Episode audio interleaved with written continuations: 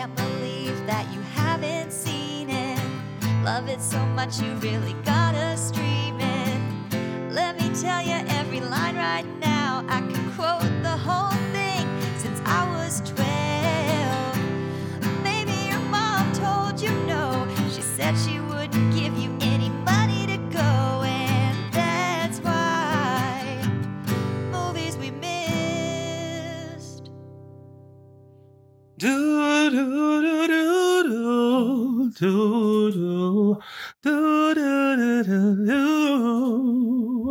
Hey, hey, hey! Welcome to another episode of Movies We Missed. I am your host, Brandon Greenhouse, and I have my lovely co-host Jane Jocelyn Hammer here with me, and uh, we're, we're happy to have y'all here with us. Before we get into the episode, I do want to say that if anybody is interested in keeping tabs on what's going on in our lives, uh, Jane obviously still has her 24 hour camera set up so you can see all of the disasters as they unfold. Bathroom Um, only. Bathroom only, that's right. Um, I spent we- a lot of time in there. so. and that's our stance and we're gonna we're gonna stick by it um, we're here Mm-hmm. for family values um, but also you can find us on instagram or on facebook at movies we missed and you can also find us tweet tweet tweeting away over on twitter at mwm chat that's just how we get down you know what i mean Mm, uh, mhm. i'm gonna throw it over to jane really quick see how she's doing today she's wearing a very um summery vibe i see she's really enjoying it that face is a beat for the gods mama It's not. I'm wearing zero makeup, um, and and I think you know, but I don't see uh, even a skin tint on you or a blush or a Um, bronzer. That's because it's or- blended so well. I'm wearing. Okay. I always. I only wear Fenty these days. Okay. Um. So yeah, I'm wearing a really, really great like Fenty foundation. Uh, I'm wearing a new Fenty spritzer that they put out. I put that on at the What's a end. It's Fenty just a- spritzer? Tell me right now what a Fenty spritzer is. it's what for a lot of people a finisher, like a finishing powder is. But for me, A finishing I powder? Yeah, like a setting, like a setting mean like powder. a loose setting powder? I mean what I said. Um, Okay. So I use the fin, but I use my spritzer because it leaves me with like a dewy sheen. I was talking to a friend of mine the other day who works for like with like the big stars like Jennifer Okay, Jason like- Leigh, Téa okay. Leoni, Kyra Mhm. Sedgwick, and I was like, "What are the girls? What are the dolls? The Hollywood dolls doing?" Mhm, And um, mhm. he said, "I would know." Um, but the middle-aged women that I work with, who were um, really famous uh, in the '90s, they're all using this spritzer, and so. I was like. Like if And it's this good is enough made for by Mary Louise Parker, it's good enough for me. You know what I mean? Very that. That's the moment. So, okay. hey, you know what I'm saying? If CC and- Pounder's doing it, if CCH Pounder's doing it, my bad, How then I'm, dare I'll do it. you? Yeah. I forgot. I know. I wonder. I just imagine like her, like you, like her coming in for like like a reading and someone being like, "CC, oh my god!" She's like, "No, She said, no. don't you There is an H. Forget How dare- H." And then it's like the performance of a lifetime, and you're like, hired. Tremble, and you're like hired, and like if you guys forget Like- the age on that fucking call sheet, Oh Lots of my god. Let alone the graphics and the credits, you know. absolutely. So good to see you, Jane. So good to see you, and you Are you are enjoying looking this weather? dewy. I am. Well, you know, I yeah, it's great. I do have to work all day, so it's like I don't get to like you know. It, it- we record on Tuesdays, so it's like it is eighty degrees, and I get to have all my windows open, and like sometimes I get to step outside on my porch and like on Yell at the kids know- in the neighborhood, that kind of thing. What did you say? I said yell at the kids in the neighborhood. Yeah, when they're being the loud. porch. Um, Nice. no, I've never yelled at a child. That's not true. I'm sure that's I've not yelled true. I know that's at not my true. niece and nephew several times. And just strangers' Um, children probably too. I would never, unless they were being inappropriate. Um, but yeah, it's really nice. It's like 80 degrees, and this is like Mhm. the sweet spot because Chicago is going to get unbearable. This is the problem: is that we only have like two weeks of nice weather in Chicago. And it's honestly not really that nice. It's kind of already like it's dank, so it's like just lean Yeah. into it. But I think for me, the trouble is it's like today was one of those days I was like I always am tentative with dress because I'm like uh, I'm famously conservative, staunchly so. Um, but no, I'm always tentative with dress because I'm scared that they're gonna get me. That I'm gonna leave the house and I'm gonna think that it's a moment that it isn't, and that they're gonna they're gonna catch me because when I leave the house, I'm gone for hours. So You- I and by they, you mean like the cold fronts? yeah, absolutely. Okay. Mhm. Uh, and uh, yeah, so when I left this morning, I put on um, I had on my sweatpants and I had on like uh like a sweatshirt. It was a cute little moment, but like you know, I was little drenched. streetwear moment. Yeah. Yeah. you know, Yeah, Um, because it's really humid is the thing today. It's really humid and it's already dank. And when I got on the bus, the AC wasn't working on the bus apparently, and no, so and I hop right off. Rob Thomas I- said years ago, it's a Mm. hot one. and like so, seven inches from the midday sun. oh, I hear you whispering the words. Um, that melt in your mouth. I think is the next lyric. Uh, Mm. that's as far so, as I'm willing so to go. So soft and so smooth. Absolutely. He also, I believe, uses the words "my Spanish Harlem Mona Lisa." yeah, Uh, it's not great. yeah, it's not. It's not that. It's not really that moment, but I guess Carlos allowed it to happen. Um, so yeah, so I was at. I got on the bus, and I'm I'm always a person who runs hot, and I'm always sweating. So I got on the Mhm. bus, and I but it was worse than like I was trying so hard to be like a person of decorum. Like I was like I pulled out my little like tissue that I had in my bag. Oh, I was like, let me just let me blot my forehead, Forehead like tissue. a genteel Southern belle. and that bad boy, first of all, stuck to my forehead. And second of all, my sweatshirt was so drenched in it was like it was so graceless. Like there's something about that moment. And I know that nobody blames you for like being drenched in sweat, but you just look slovenly. And I was Did you just not sitting have a there. t-shirt underneath? No, I just had on a, the sweatshirt. I don't Oh, typically wear That is your first mistake. You know this city. You got to layer the fuck up. I never. Oh god, that that sounds like a horror show to me. If I had had a t-shirt on underneath that sweatshirt, it would have been. You, you would have Brutal. taken off the sweatshirt and just been in the t-shirt. oh, and then like yeah, I thought today I was like, I today I had the moment where I was like, you know what, you need a you you need a spare t-shirt in the bag. You're not one of the girls that can just leave the house in some breezy little outfit. It, you know what I mean? You're not. I you're can't not do giving that either. nothing but a t-shirt on because you know what it's going to be like when you get to where you're going so i just sat and i just like i dealt with it i got outside and when we got and i also even though the the, the ac wasn't working i still had like internally i felt like i was like the sweatiest most disgusting person on the on the bus. So when i got off as the bus came to the stop and people started getting off i heard i started hearing these exhales from everyone like as they were getting off the bus like ugh," and i was like oh i was like okay. So it wasn't just me being disgusting but also Are you these people serious? You think it was because- just but you? nobody was sweating like i was. Nobody's shirt had changed colors.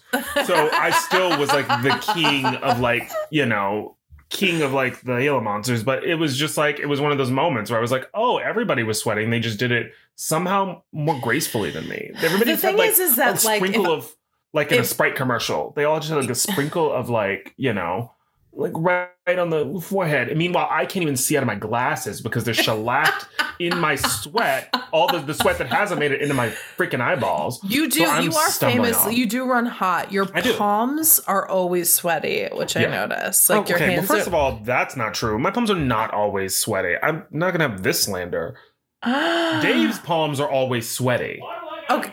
Oh, he said, "Why do I gotta be brought into this?" And my Yeah, I know, point we is that. Dave's palm, Dave's Dave's palms are way sweatier than mine.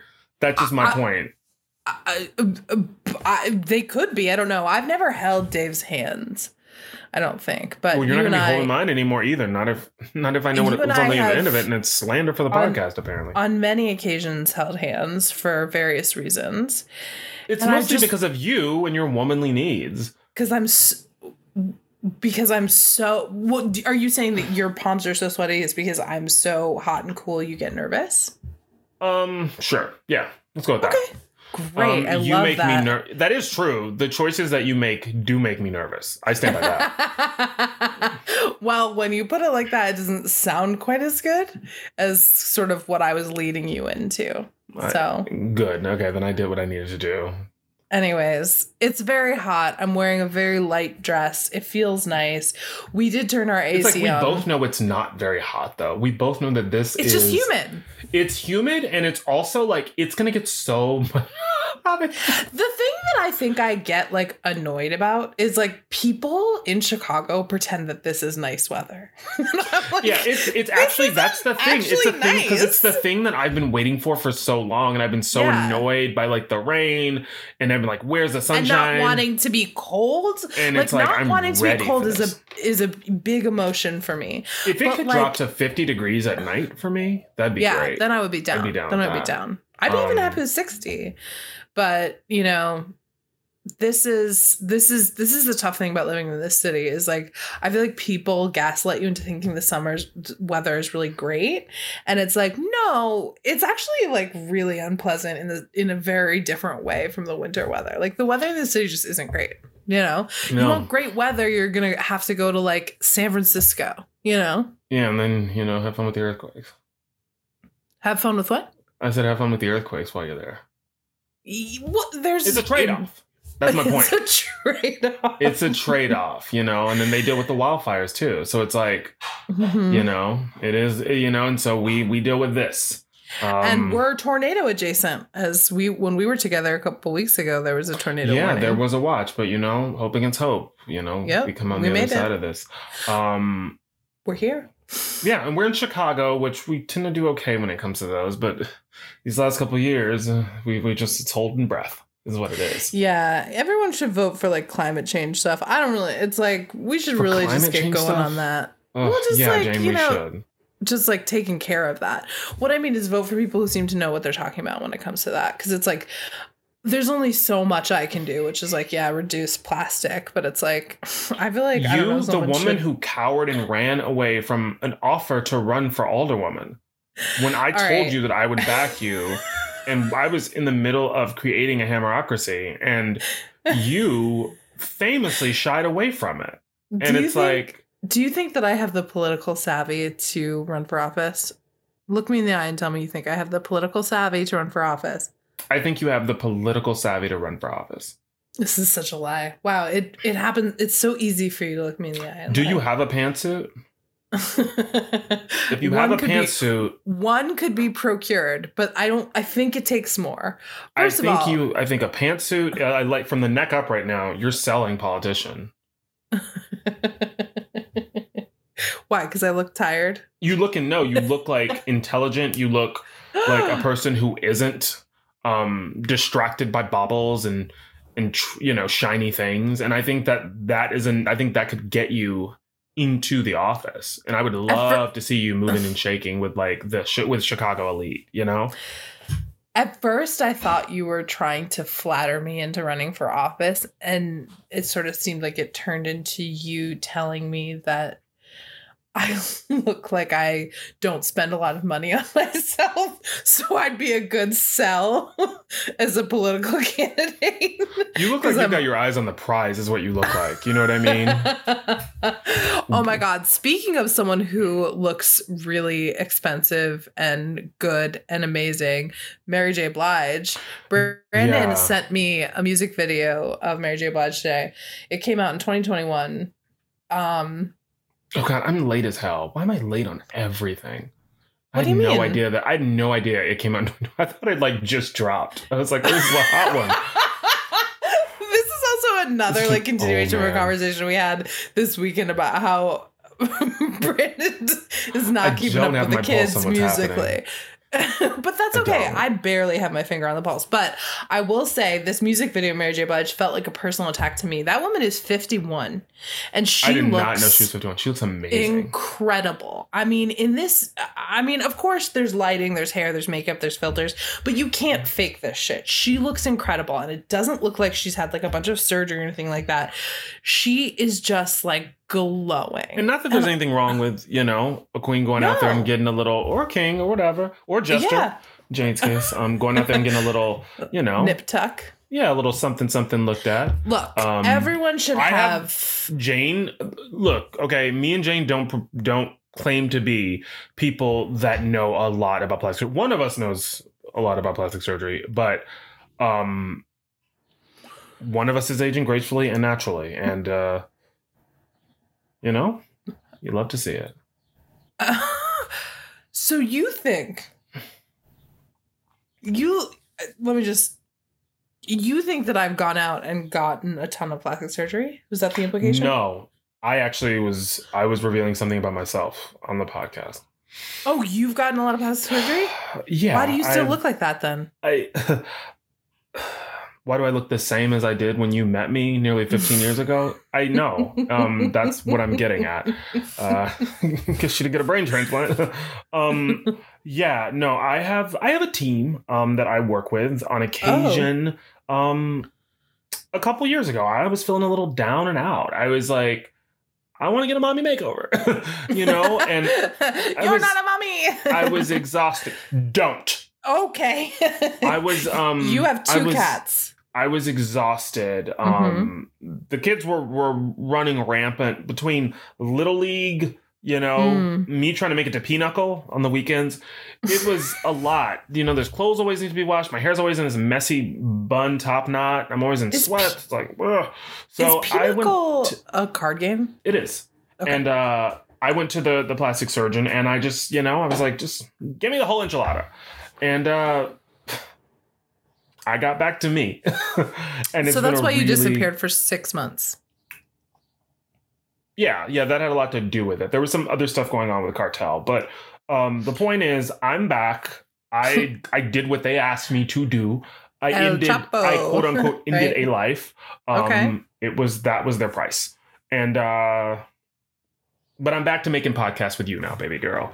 Uh and you know, they're they're gonna leave me alone from now, they've said. You know, I think one I think when he said it, the the Don who was in charge, I think when he said it, his fingers may have been crossed behind his back, but uh, I'm gonna I'm gonna hope that the no take backsies rule applies just like it did Mooger children. Uh, so Well, you know what, Bran? It sounds like your life is a movie. And speaking of movies, we're gonna uh, well, you know, if you if you Huh? I don't know if you would have because you didn't even let me give a speech at your wedding. So maybe I wasn't gonna say that. I was gonna say you would have made me the best man, but that probably would have been Patrick because he was the one allowed to um talk. So um I can't make that connection. Anyway, um this week we we watched The Best Man. Um we did. It is a very famous movie. Um, Mhm. Although I will say, uh, from 1999, 23 years old. I remember seeing this one in theaters. Um, Crazy. but it's a beloved movie. Uh, it is a part of the Black cinematic like experience, you know, and it took place during that period that was sort of known as the Black Renaissance, where like there was so much great like Black filmmaking happening, and a lot of Black creatives in the driver's seat, in the writers' rooms, um, behind the camera. Um, and this is just a movie that's like beloved. And Jane hadn't seen it before, which was really exciting for me. Uh, Well, and- actually, while watching this movie, I realized that I did see it. oh, I saw it 23 years ago when it first oh, came you out. saw it And like when it first came out. Yeah, yeah, and I don't, I didn't remember any of it. I didn't remember the story. I had like snapshots in my, in my, like in my brain from this movie, but I didn't remember the story at all. I just, I, the the main thing that I remember from this is that bathtub scene with Sanaa Lathan and um. Oh yeah, Taye Diggs. that was in the that, was in the trailer as well too. That was like, like Was a, it? Okay. Yeah, it was like a saucy moment. I will ask, do you think that you didn't remember because it was a story about black people? Yeah, of course. Oh, sorry. Wait, let me rethink. Let, hold on. I think your Um, I think your mouth uh, spoke the truth a few seconds ago. no, Actually, No, no, no, no, no, no, no. Um, no, I think. you know what? Let's just do the synopsis. Oh, okay. She doesn't want to talk about it. Cool. I'm gonna dive. I'm gonna dive into the synopsis, and uh, let me let's you know. Here we go. Harper is an up and coming Chicago based writer. He recently completed his debut novel entitled Unfinished Business, and Oprah is counting it among her favorite things. That's right, Miss Winfrey has made it her book club's pick of the month, so Harper is about to be very busy. And that's not all our boy has to celebrate.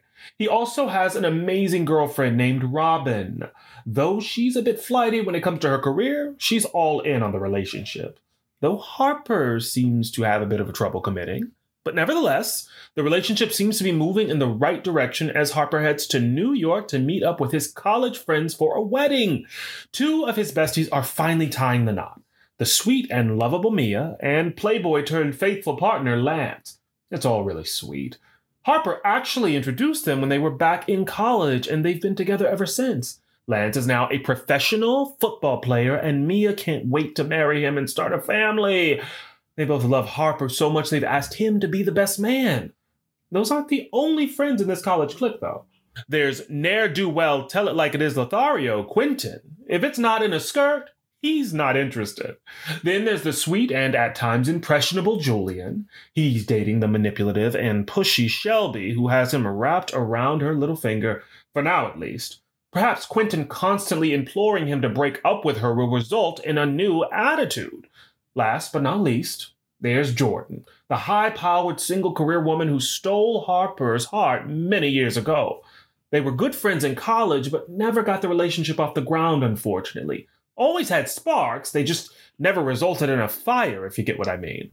Well, uh, they came close to a carnal connection one time in college, but that was many years ago. Besides, that's a secret between friends. Though, not for long, because that's actually what Harper's book is all about. His group of friends and the things that happened behind closed doors all those years ago. The skeletons carefully stored away beneath Rubbermaid bins in dorm room closets, forever to remain hidden.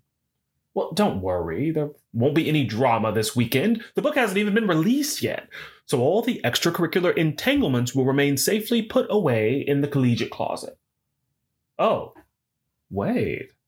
Our ever resourceful career girl Jordan has managed to get her hands on an advanced copy, and it's making its way around the friend group. Well, it's okay though. Harper cleverly changed the names to avoid anyone uncovering what really happened all those years ago. According to the book, Jordan is Kendall, Mia is Casey, Brian is Lance, and Harper is Jackson. All is well until Jordan pieces it together, and we soon find out that it wasn't Jordan and Harper who had the tryst at the center of this novel. It was Harper and our bride to be, Mia, who slept together all those years ago. Gives a new meaning to Harper's Bazaar. Guess Harper's clever plot device wasn't as indecipherable as he'd hoped. It's okay though. Lance hasn't even read the book, so he has no idea his best friend slash best man slept with his soon to be wife years earlier. That is until he gets tired of hearing everyone whispering about how wonderful the book is and decides to join in on the fun. Let's see if our groom can make it down the aisle before he finishes this page turner. The thing is, it's one of those books you simply can't put down. So it's not so much a question of if Lance finds out what happens, but when. As long as it doesn't happen the night before his wedding to Mia, all will be well. Hmm. Guess we will just have to wait and see. It's looking more and more like our best man made the worst decision. Wow. First of all, you were giving us straight up Keith Morrison in Oh, that. you liked it? I loved it. I Oh, Absolutely she loved loved, it. Delilah McCuskey, wife, mother, bludgeoner. Well, we'll let you decide. we'll let you decide as we find our way to Peoria, the sweetest little town right outside of Chicago. Nothing going on here, just lots of friends, fun, and frivolity. And fires? Hmm. Tune in. Oh, I love Um, Keith Morrison. I'm kind of I obsessed love with it. Keith. Am I president of Keith Morrison's fan club? I think I I think you and Bill Hader. We, I think we talked about this. Oh, that's the true. No, you're right. Bill. Hader. Bill Hader would probably his ears are probably ringing right now. Yeah. I'm like not on my watch, baby. But I would love to maybe be like co-head. Mm-hmm. Um, I think that there's something to be said. I am a Keith Morrison stan, and like, oh my god, like if I Me can have too, like baby. dinner with Keith Morrison, wowza.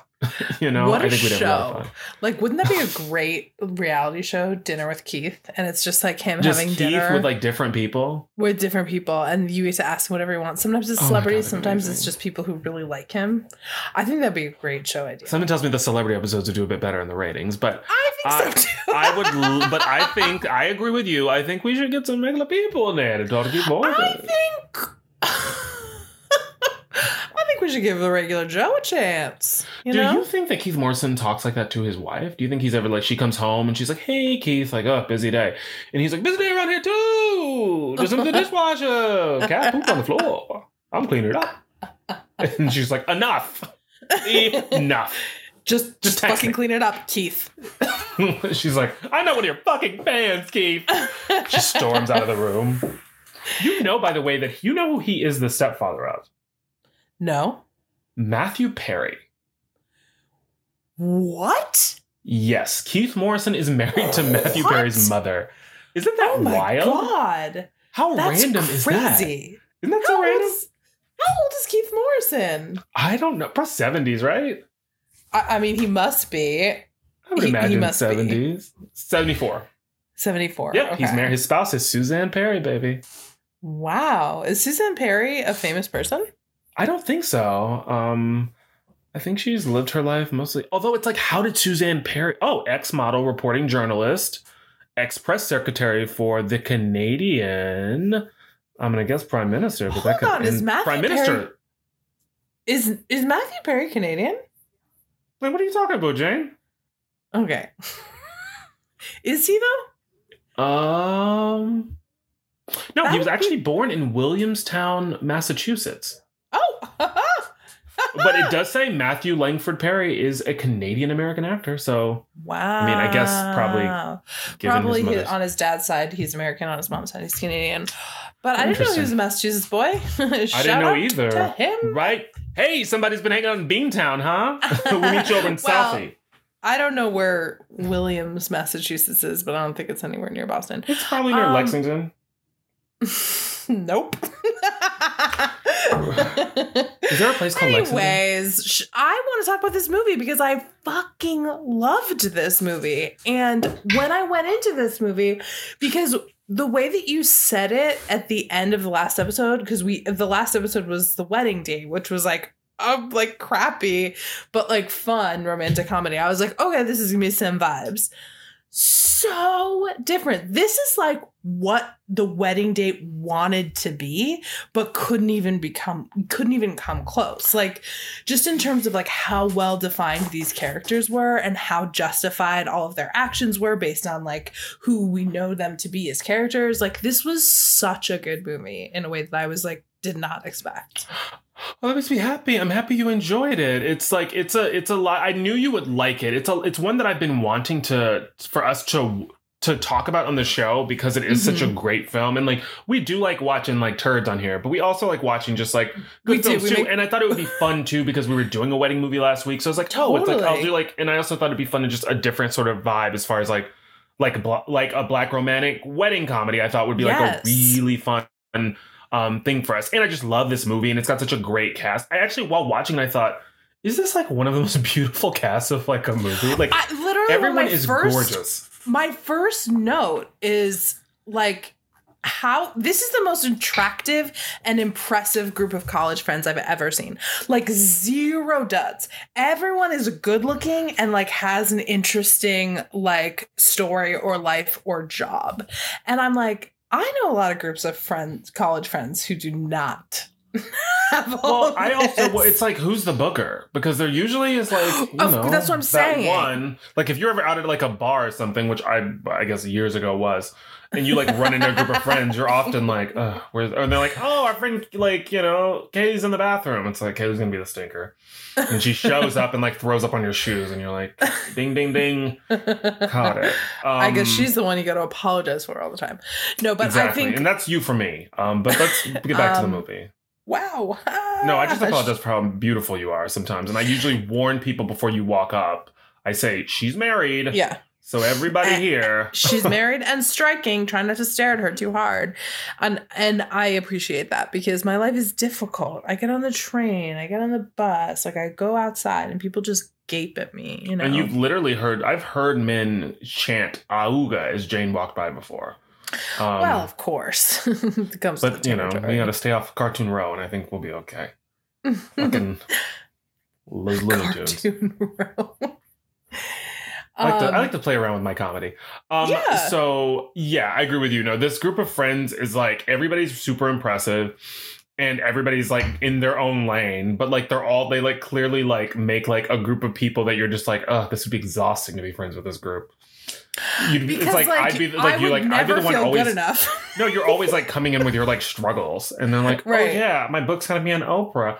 You know, I'm a high-powered journalist. Like, I'm a professor. Blah blah blah. And it's just like, oh yeah, I'm just trying to get through this month. Yeah, like I'm working part time right now and I'm just trying to get more hours and like yeah, no rent doesn't pay itself, so there's some side hustles happening. Could you float me a couple G's just until I Yeah. can make sense of what's going on? Oof, you know my policy on giving money to friends. like, sure. It's like you have so much. You have so just give me your jacket and I'll sell it. Did you think that that first? Did you think that that first scene, what like that did? Dave They thought it looked like Chicago. I thought it looked like New York. But it was Chicago. It was Chicago. That walk up.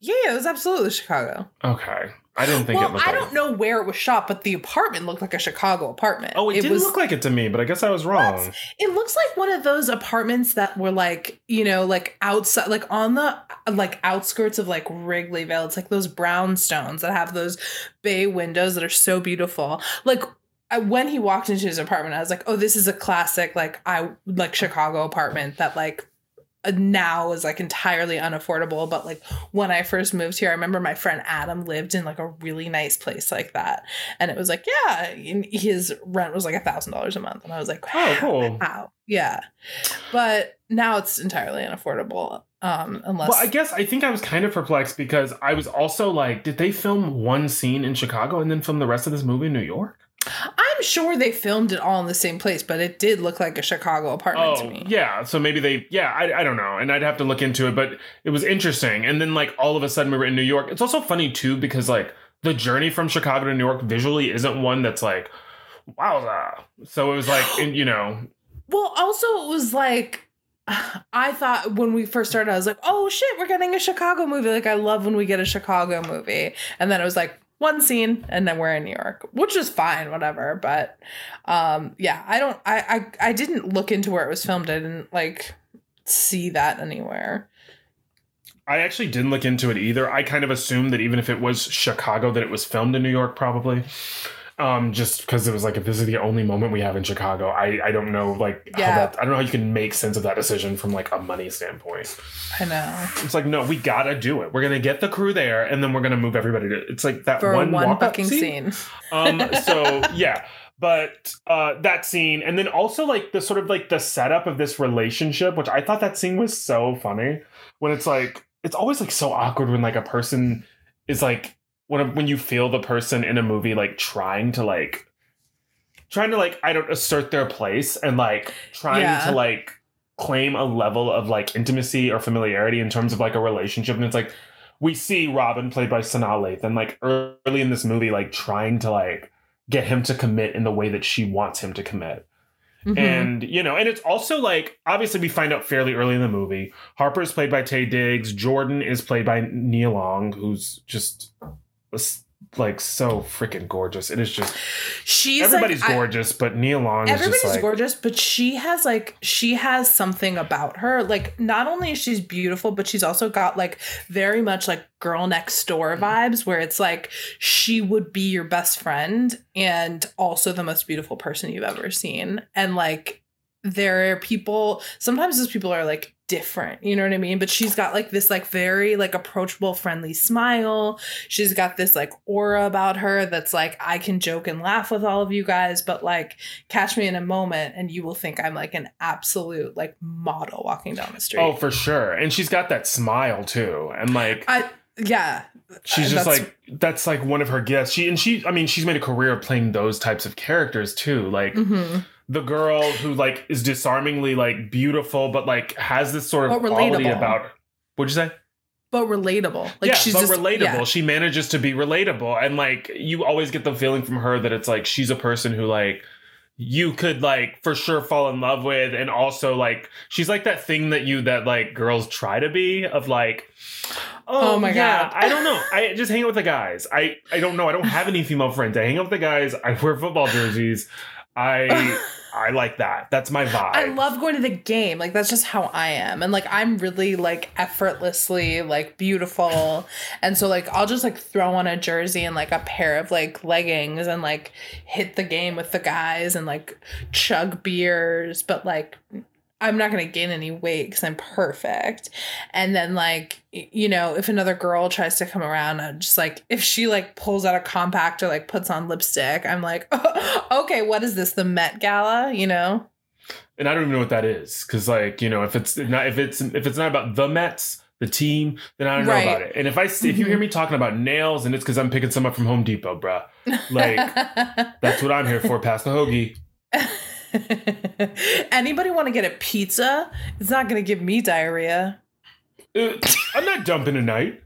Uh, so it's very that. Um, and so, but she gives that energy off of like the super personable girl, and we quick- quickly realize she's that girl in this group of boys. Exactly. Um, She's the girl Which from I college. did Mhm. I did think it was an interesting choice to have her be the only woman among these like dudes.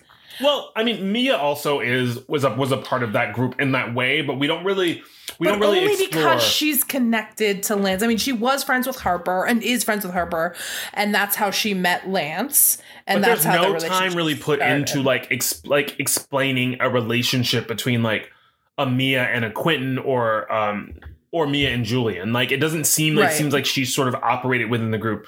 Although there's a familiarity clearly between the Mia character. Mia is played by um the actress Monica Calhoun. There's obviously like Mhm. uh like a like a connection between her and like Jordan, but like still it's like we're not really like mining the relationship between her and this group outside of whatever, you know, her her relationship with Harper and obviously like her engagement to Lance. So Mhm. it is like it's interesting in that way. But like I mean, I would be like we find out later in the movie obviously that like Robin has no idea. She knows that Jordan is sort of like occupies this very specific place in like the heart of like um in the heart of Harper, but she doesn't like you she doesn't know she's never seen her before, which is like Robin wow, take me back current- to 1999 Yeah, exactly. where that was Rob- even like feasible. Yeah. Wait, what do you mean? Oh, that like, like you wouldn't the know fact what that your you would like this boyfriend's this woman who like has occupied this very special place and like you know even if it was like 10 years ago i mean in terms of this movie they said 19 so like al- almost a decade ago this was 99 and when they did sort of the flashbacks Mhm. i caught a couple of um when they they worked in the newsroom in college and i saw one of the headlines said 1990 so i think they're going for like about a decade Yeah. so I mean, but this person who you know, I'm sure she's heard Harper talk about and like you know speak of lovingly. So it's like, um, well, and also she shows up in the book as Kendall. yes, Um, and just so you guys know, we're talking about Robin, who is played by Sanaa Lathan, who is um Harper Taye Diggs' current girlfriend. There's a lot of characters and a lot of names, so I just want to make sure we're no, not like you're no, you're absolutely right. She uh, like she's not in the group. She's back in Chicago. She's the person who um Taye Diggs is in a relationship with. She knows about like the rela- she knows about the group obviously like and through his book she's gotten a little bit of a sense of the relationships and like what transpired when Harper, her boyfriend, was back in college, but like it's sort of from you know she's she's definitely and you feel it throughout the movie. She is she occupies that space of outsider to this Mhm. group, which Shelby does too, arguably as well. Who plays Harold Perrineau? Um, Shelby uh, Monica De Sousa plays his um, girlfriend in the movie, and she also occupies a space similar, I think, in a way. Yeah, well, I think she actually sorry. has By the way, I'm sorry. Apologies, Melissa De Sousa. Okay. I, I think she actually occu- occupies even like a smaller space within the group, although she knows everybody. Uh, But the difference is uh, that like nobody likes Shelby, Yes. which is Julian's girlfriend, Mhm. and she doesn't. You find out pretty quickly and throughout the movie like why you don't like Shelby. She's um manipulative. She makes Julian do whatever she wants. Like there's a scene like in the beginning of the movie when they're all all meeting up in New York at the bar and she's like um Julian are you to take me to Saks to buy a dress? And Julian was like um I all of my boys are in town like we're supposed to hang out. And she like throws she's like uh I you're gonna see them tomorrow. Like, why can't you drive me to Saks right now? And he's like, uh, because like everybody's in town. This is like the weekend we've been waiting for, or whatever. And she goes, Oh, I see. It's gang up on Shelby Day. I was like, bitch, shut up. Like, get out of here. Also, And- why are you here? Because it's like she shows up like out. of, It's not like she was here and like they were all meeting and then the and it's breaking up. It's like she literally just pops up and she's like, "Hey, let's get out of here and don't forget your credit card." Yeah. I mean, like, honestly, if he had just given her his credit card, that probably would have sufficed. I'm sure. For her. no, she wants to control him. Well, she, wants, the him- optics of her being able to show up and like, you know, I'm the one who said I set the I set the temperature. And apparently, those two have been together for seven years, and I can't figure out why. And that is the one relationship in this movie that like doesn't feel nuanced enough. And like again, there's so many characters No, in this sure. movie. It's like hard to be able to spend time within a two-hour movie on like you know something Every like this character, every relationship. Because we actually do get to know Julian, her boyfriend, pretty well within the context of this group, and like sort of like he seems like the perpetually like kind, thoughtful friend who can't really keep a secret, but also doesn't really know um, how to stand up for himself, and that comes out in his relationship with Shelby, uh, Sh- Shelby a ton. But then later he ends up meeting, and Shelby always wants him to find a new job, and is like, he I guess he works with like troubled youth. We He don't works really with out troubled youth, yeah. yeah, but like has all these like six figure offers from like I think he went to law. He's he Yes. went to law school but hasn't taken the bar yet. Yes. And he's like, I don't know if I really want to do that. Like this means something to me. And she's like, get a job and pay for my sex like account or whatever. And it's like, why? What's going on? Why are you spending so much time with her? Like, she's fundamentally unlikable. Yeah, and it's like I also you don't really see the love in the relationship, and I know that these relationships for sure exist too, where it's like friends look on and they can see how like toxic a person is, and like they can Yeah. also see the hold that like a person has on like their friend, but it's like it's just like it's so troubling and it's so frustrating, but it feels like yeah, this is true to life, and this does occur where you're just like oh my god, like make it make sense. Like you're such a wonderful person. And it's like it's also Yeah. those people also do such a good job of like isolating and like sort of like keeping their keeping their partners so close to them that it's like you don't get a lot of time to get perspective Totally. And you can see Shelby trying to do that. And thankfully, he ends up like standing up to her towards the end of the movie and like dumps her for like um, Regina Hall, who he meets at um, the bachelor party. this is regina hall's film debut Oh, I did see that. Yeah. Yeah, She is which- so talk about a body that feels like an, a personal a personal attack on me. yeah she plays rude. like a stripper or a sex worker. It's Candy. really kind of unclear. Candy. i think she, was does- just an exotic i got the feeling she was just an exotic dancer But there was a pimp at that party. Like, why? um not necessarily he wasn't he's not necessarily a pimp like but a He person it could be a very, very intense. Like, well, he was just dressed like a pimp, it, maybe. it could be a person no no he could he could be like a person whose job is just to go with the girls to events to be muscle That's true. you know what i mean That's or they true. could or they could be they could be exotic dancers like at his nightclub and when they go out to do gigs maybe he's gone with them because it's like lance is like the, the lance who's played by morris chestnut is a very um is a very successful football player, professional football player. So it's possible that he went because he was like, oh, he says when they get to the party, he's like, oh, there's, there's some high rollers here. Like, so that kind of thing. That's true. that- Yeah. and also, none of the men, I don't think in this movie ever actually put their hands on the women. Um, no, which I really appreciated because I was watching for that. because I'm Oh, always like, this movie's old. This movie is 23 years old. eh, You oh, never for, know. There is for sure some like chauvinist like talk in this movie that was like, Oh, totally. Oh but actually, I really appreciate how the conversation is handled, at least for the time that it's in. Like, Mhm. it's not a perfect conversation, no, but I think you're referring to the the guys night- having like the card game where they're The like sitting game. around. They're having like a poker To- game, yeah.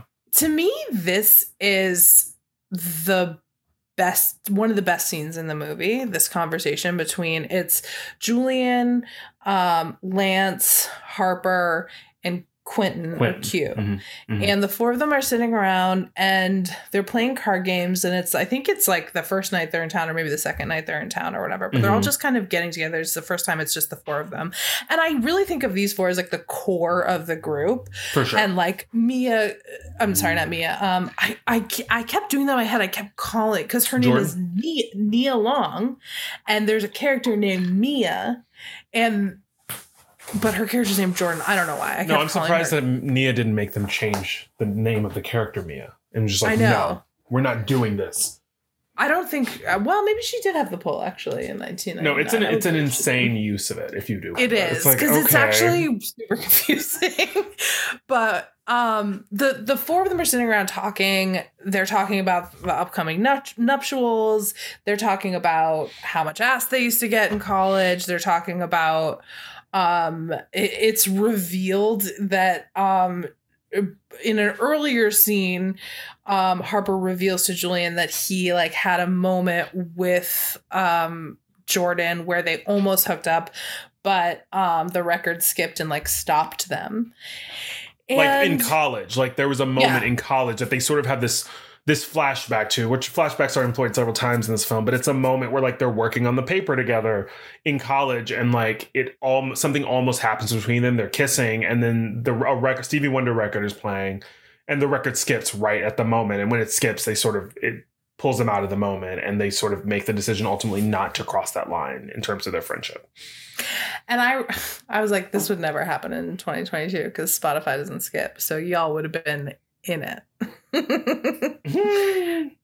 but anyways, we learn about Lance's view on women, which is like fucked up. He literally says like my wife is going not going to have a job after we get married. She's going to be raising our kids and be my wife. That's going to be her job.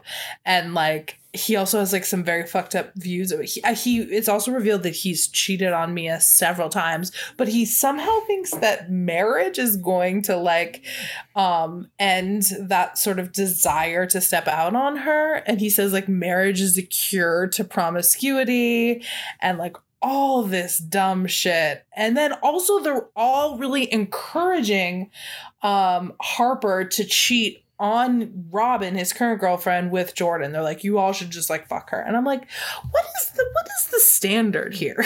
like it's a really interesting conversation because I think like everyone has a different view on it. Q or Quentin, who who honestly is my favorite character in this movie because I think he's like the most honest. He's the most and, like, honest. That's the he's the thing most- is that he's a dick, but like at least he's like he stands in that, and like he's not. Yes. And you, he's not a he's not a person that you have to wonder what he's thinking no. at any given moment because he's going to tell you.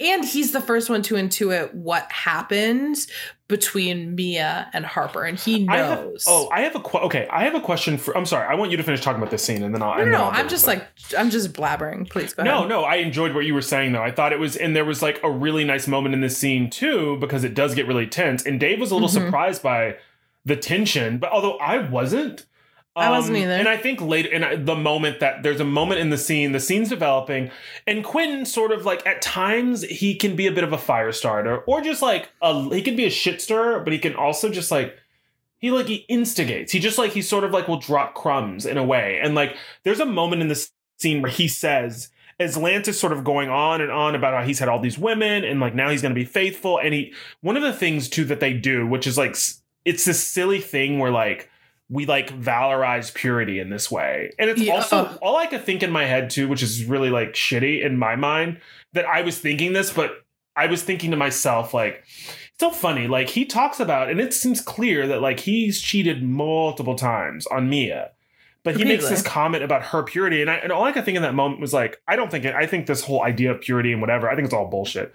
But Yeah. all I could think was like, if she was pure, then you, then you in effect sullied her by like having sex with like all of these women, and then coming back and having sex with her. So it's like any version, But you know what? but but that would only be true if Lance didn't think of himself as being pure because Lance is also he has a different standard for himself than he has Oh, I- for, women. You're right, Yeah. and that's a good, that you're right, and that's a good point because he sees himself as sort of absolved in a way, and he also like he sort of like hides behind religion in a way, like he doesn't Yeah. really deal with like the reality of like what he's done, and he sees himself as I think I gather at some point being like I, I gather he was already religious. It's something that that they during one of the flashbacks in college we see him praying after he like cheats on Mia again. Um, Mhm. but like it's clear that he's become it seems like quote unquote born again and like he's really trying to like walk the walk in this sort of Christian way. And so it's like it's just interesting that like he's that like he sees himself as sort of being absolved of that sin, but like the but like when Quentin makes comments to him about like, yeah, like you don't think all those times you cheated on Mia, like you don't think you don't think she's ever dipped out on you, man? And and Lance is like, oh no, no, no, no, no. And he's like, you sure? You say you tell me in all those years, like you don't think ever. And then he says, he says, he says, why? And he says, because she hasn't. He says, why? And he says, because what does he say? He says, because her pussy is curved to because pussy because is mm, yeah, her like pussy, pussy is, is like, curved to my or dick, something. is what he says. Meaning that I mean, in effect, that he's left some imprint on her. And then like and like Quinn keeps going, and then Quinn says, "I mean, you couldn't blame her if she did." Mhm. And and then like there's like this this like thick tension in the air, and then like Lance just lunges for him, and it's just like one of those moments. and like uh, you can't as like while you're watching this you're like a like q is a dick of course because he is not there is a look on his face where he's almost reveling in like pulling the thread on For sure. Belief system Yep. on who Mia is Mhm. and like sort of trying to get Lance to look under the hood and be like, your idealized version of of marriage and purity and virginity simply just does not exist. Like, if you were able to cheat on this woman as much as you have, then she's absolutely been able to do the same to you. Like, there's no way that you know. Even even if she hadn't done it, like there, it doesn't mean that like she couldn't or that you know any of that could be true. But and also i think like for me one of those moments is like i don't like i'm not mad at q. Like i understand why lance gets super mad because he's like literally like blowing down his house of cards.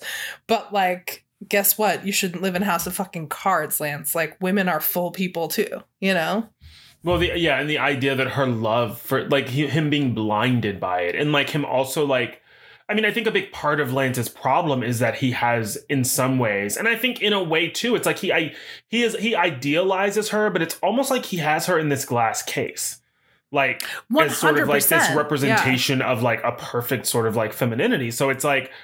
I think that that's a part of the reason why he is able to treat her the way that he is because she is it's that thing of women and labor where it's like she's expected to like to do this emotional labor. She's expected to like that she's expected to this movie actually does like a lot of really it handles certain things really it digs into things at a deeper level that I think is really 100%. was really good and like I think that like it's it forces him to have to like contend with the fact that like if you're feeling this way ever at finding out you know later in the movie about what happened with her then like um like multiply that by like a thousand because Mhm. late, at one point in the movie there's a comment made m- in terms of like the whole thing that transpires between um between Harper and Mia all those years ago. He like it, it said that in reading the um there's there's a moment where they're reading from the script and it says something along the lines of like Mia From had had book, enough.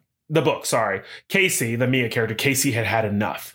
Um she was she had done she had dealt with like the um she had dealt with the the, the cheating rumors the the paternity rumors, tests the paternity tests, that. and it's like Mhm. plural. So it's like in college, like imagine being in college, like n- 19, 20 years old and dealing with like paternity tests because your boyfriend, who's the football star, is like not like potentially knocking women up. It's like that's wild. Like to think about having Well, to like I can't imagine that because if that happened to me one time, it would be sayonara, sweetheart. So, but I understand, and not to judge like Mia's position. She obviously, I, and it's so easy for me to say because I'm not in that position. And so, when you love someone who does something like that to you, it's much more complicated than making it sound. But But no, but for sure. But I have a question for you.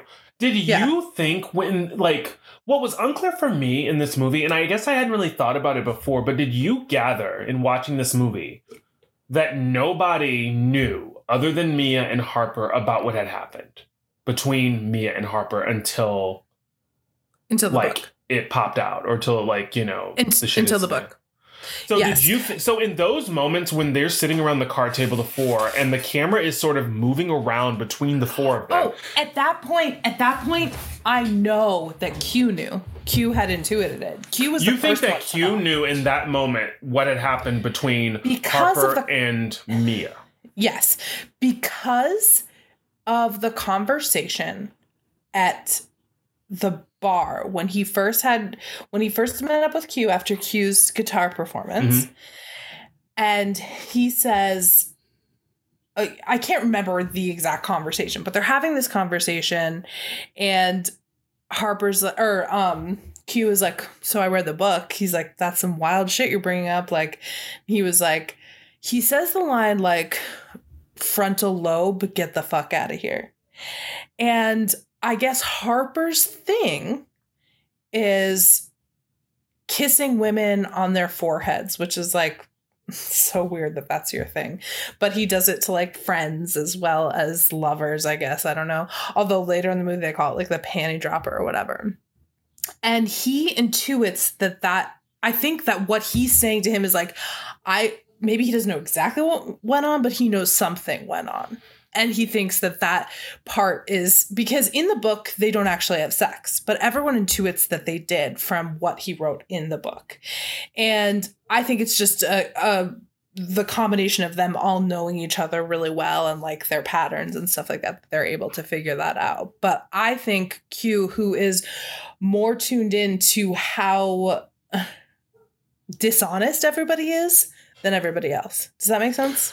Well, because that, that's a thing that worth noting. In the book, it doesn't explicitly say that Harper and Harper and Mia, the two characters in the book, um, Jackson and Casey, it does not say that the two of them had sex. It says that there was a night, like years earlier, cuddled. when they when they cuddled and when he kisses her on the frontal lobe. Which the earlobe is that what that is? No, no, no. no, the it's frontal the, no, it's forehead. Uh, Yeah, the frontal lobe, a kiss on the frontal lobe. It's like a part of your brain, which So I think is like a really like unsexy way to put it. But yeah, it's like very medical. Um, Yeah. But there's, but he says that it says in the book he kissed her on the frontal lobe. So like, it's not like the book. It's not like in terms of this book. It- It's not like in the book he says like you know Harper and Casey, and then you draw the connections between him saying you know who Ca- contextual clues who Casey is, but like Lance puts the pieces together, and and Lance puts the pieces together partly because of that, but Lance also puts the pieces together because of the way in which Harper is trying to keep the book away from him. which is his own fucking fault. Like if Yeah. he had never tried, and this is actually this poker scene where they're all sitting around. Um, whose house are they at? Is this is this Julian's house? No, it's got to be No. Q's house, isn't it, or something? I think it's Q's house. It's Q's house because the book is there and Q's already read the book. And Mhm. so um Harper finds the book on the coffee table and he's trying to take it. And he see and Lance sees Harper trying to take the book so that nobody else can read it. And um he like Lance snatches it out of Harper's hand. He's like, "Uh, uh I'm reading it first before you take. You can get your own copy." And I'm like, "You just you like you could have like been so much slicker about this, but you just signed your own death warrant." And then also the fact that like I don't know. This is my whole thing with Harper. Like I don't know what the fuck he thought he was doing. The whole book is based on his friends, on real experiences. Of course, people are gonna have questions. Of course, people are gonna think some shit. Like, what did you think was gonna happen? Like, what did what did you think? It's No, I mean, I think that- called yeah. it's literally called unfinished business.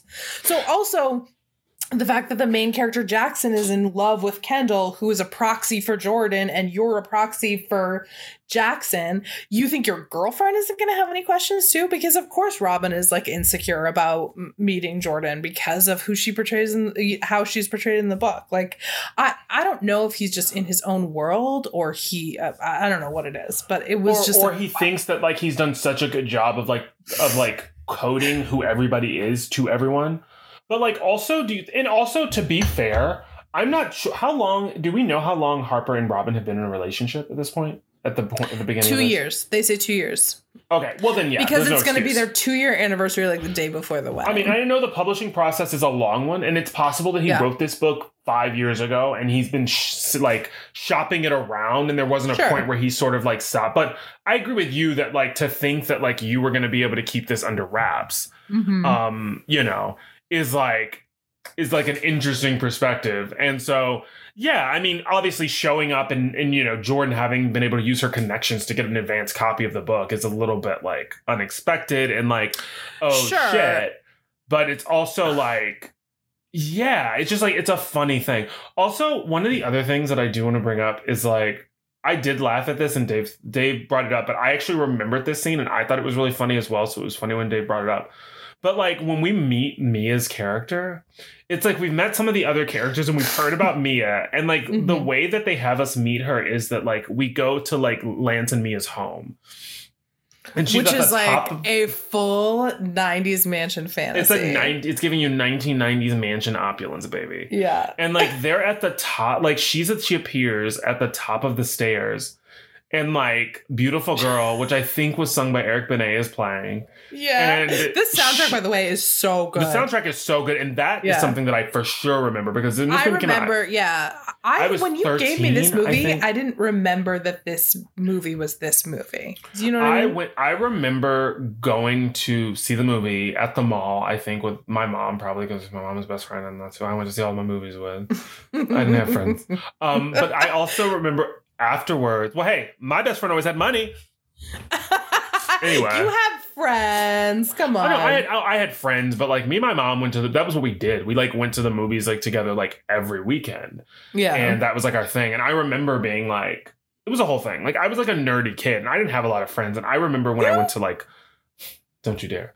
Um, when I remember when I went to high school, and like all of a sudden, like I was in high school, and like the kids started wanting to hang out with me, like the theater kids. And I Mm. remember the first time I'd never had like I'd had friends over, but like my mom or like my friends' parents were like in charge of the night. But I remember the first time that like I had gotten cast in the show. I was a sophomore in high school, and I got cast in this play. I was the I was one of two sophomore two sophomores in it, and the upper like the the juniors and the seniors who were mostly like in the cast and working the crew and stuff. They had like they thought I was funny because I made a couple of like jokes, you know, and they like I remember they called my couple of zingers. couple of zingers and they called my um, my Nokia 3360. And is it was a 3360? Is that right? I have no idea. I do not. I'm looking it up. the- I want to make sure it's right. It's that one. It's the iconic one. It's the iconic one with the faceplate, of course. Yeah, for sure. And I had that. I switched it out for that wood grain. It's the 3360. I remembered. Mhm. Yes. Oh God. I like literally. Why do I want this phone? I know I don't, but like I look at it and I'm like, uh, I gotta make it work. It just, you know, brings back a lot of. it brings back memories. men's. And so they called and they were like, hey, can we come pick you up? And like, I was like, okay. And I remember like going into my mom's room and it was so strange because I had like never done anything like that before.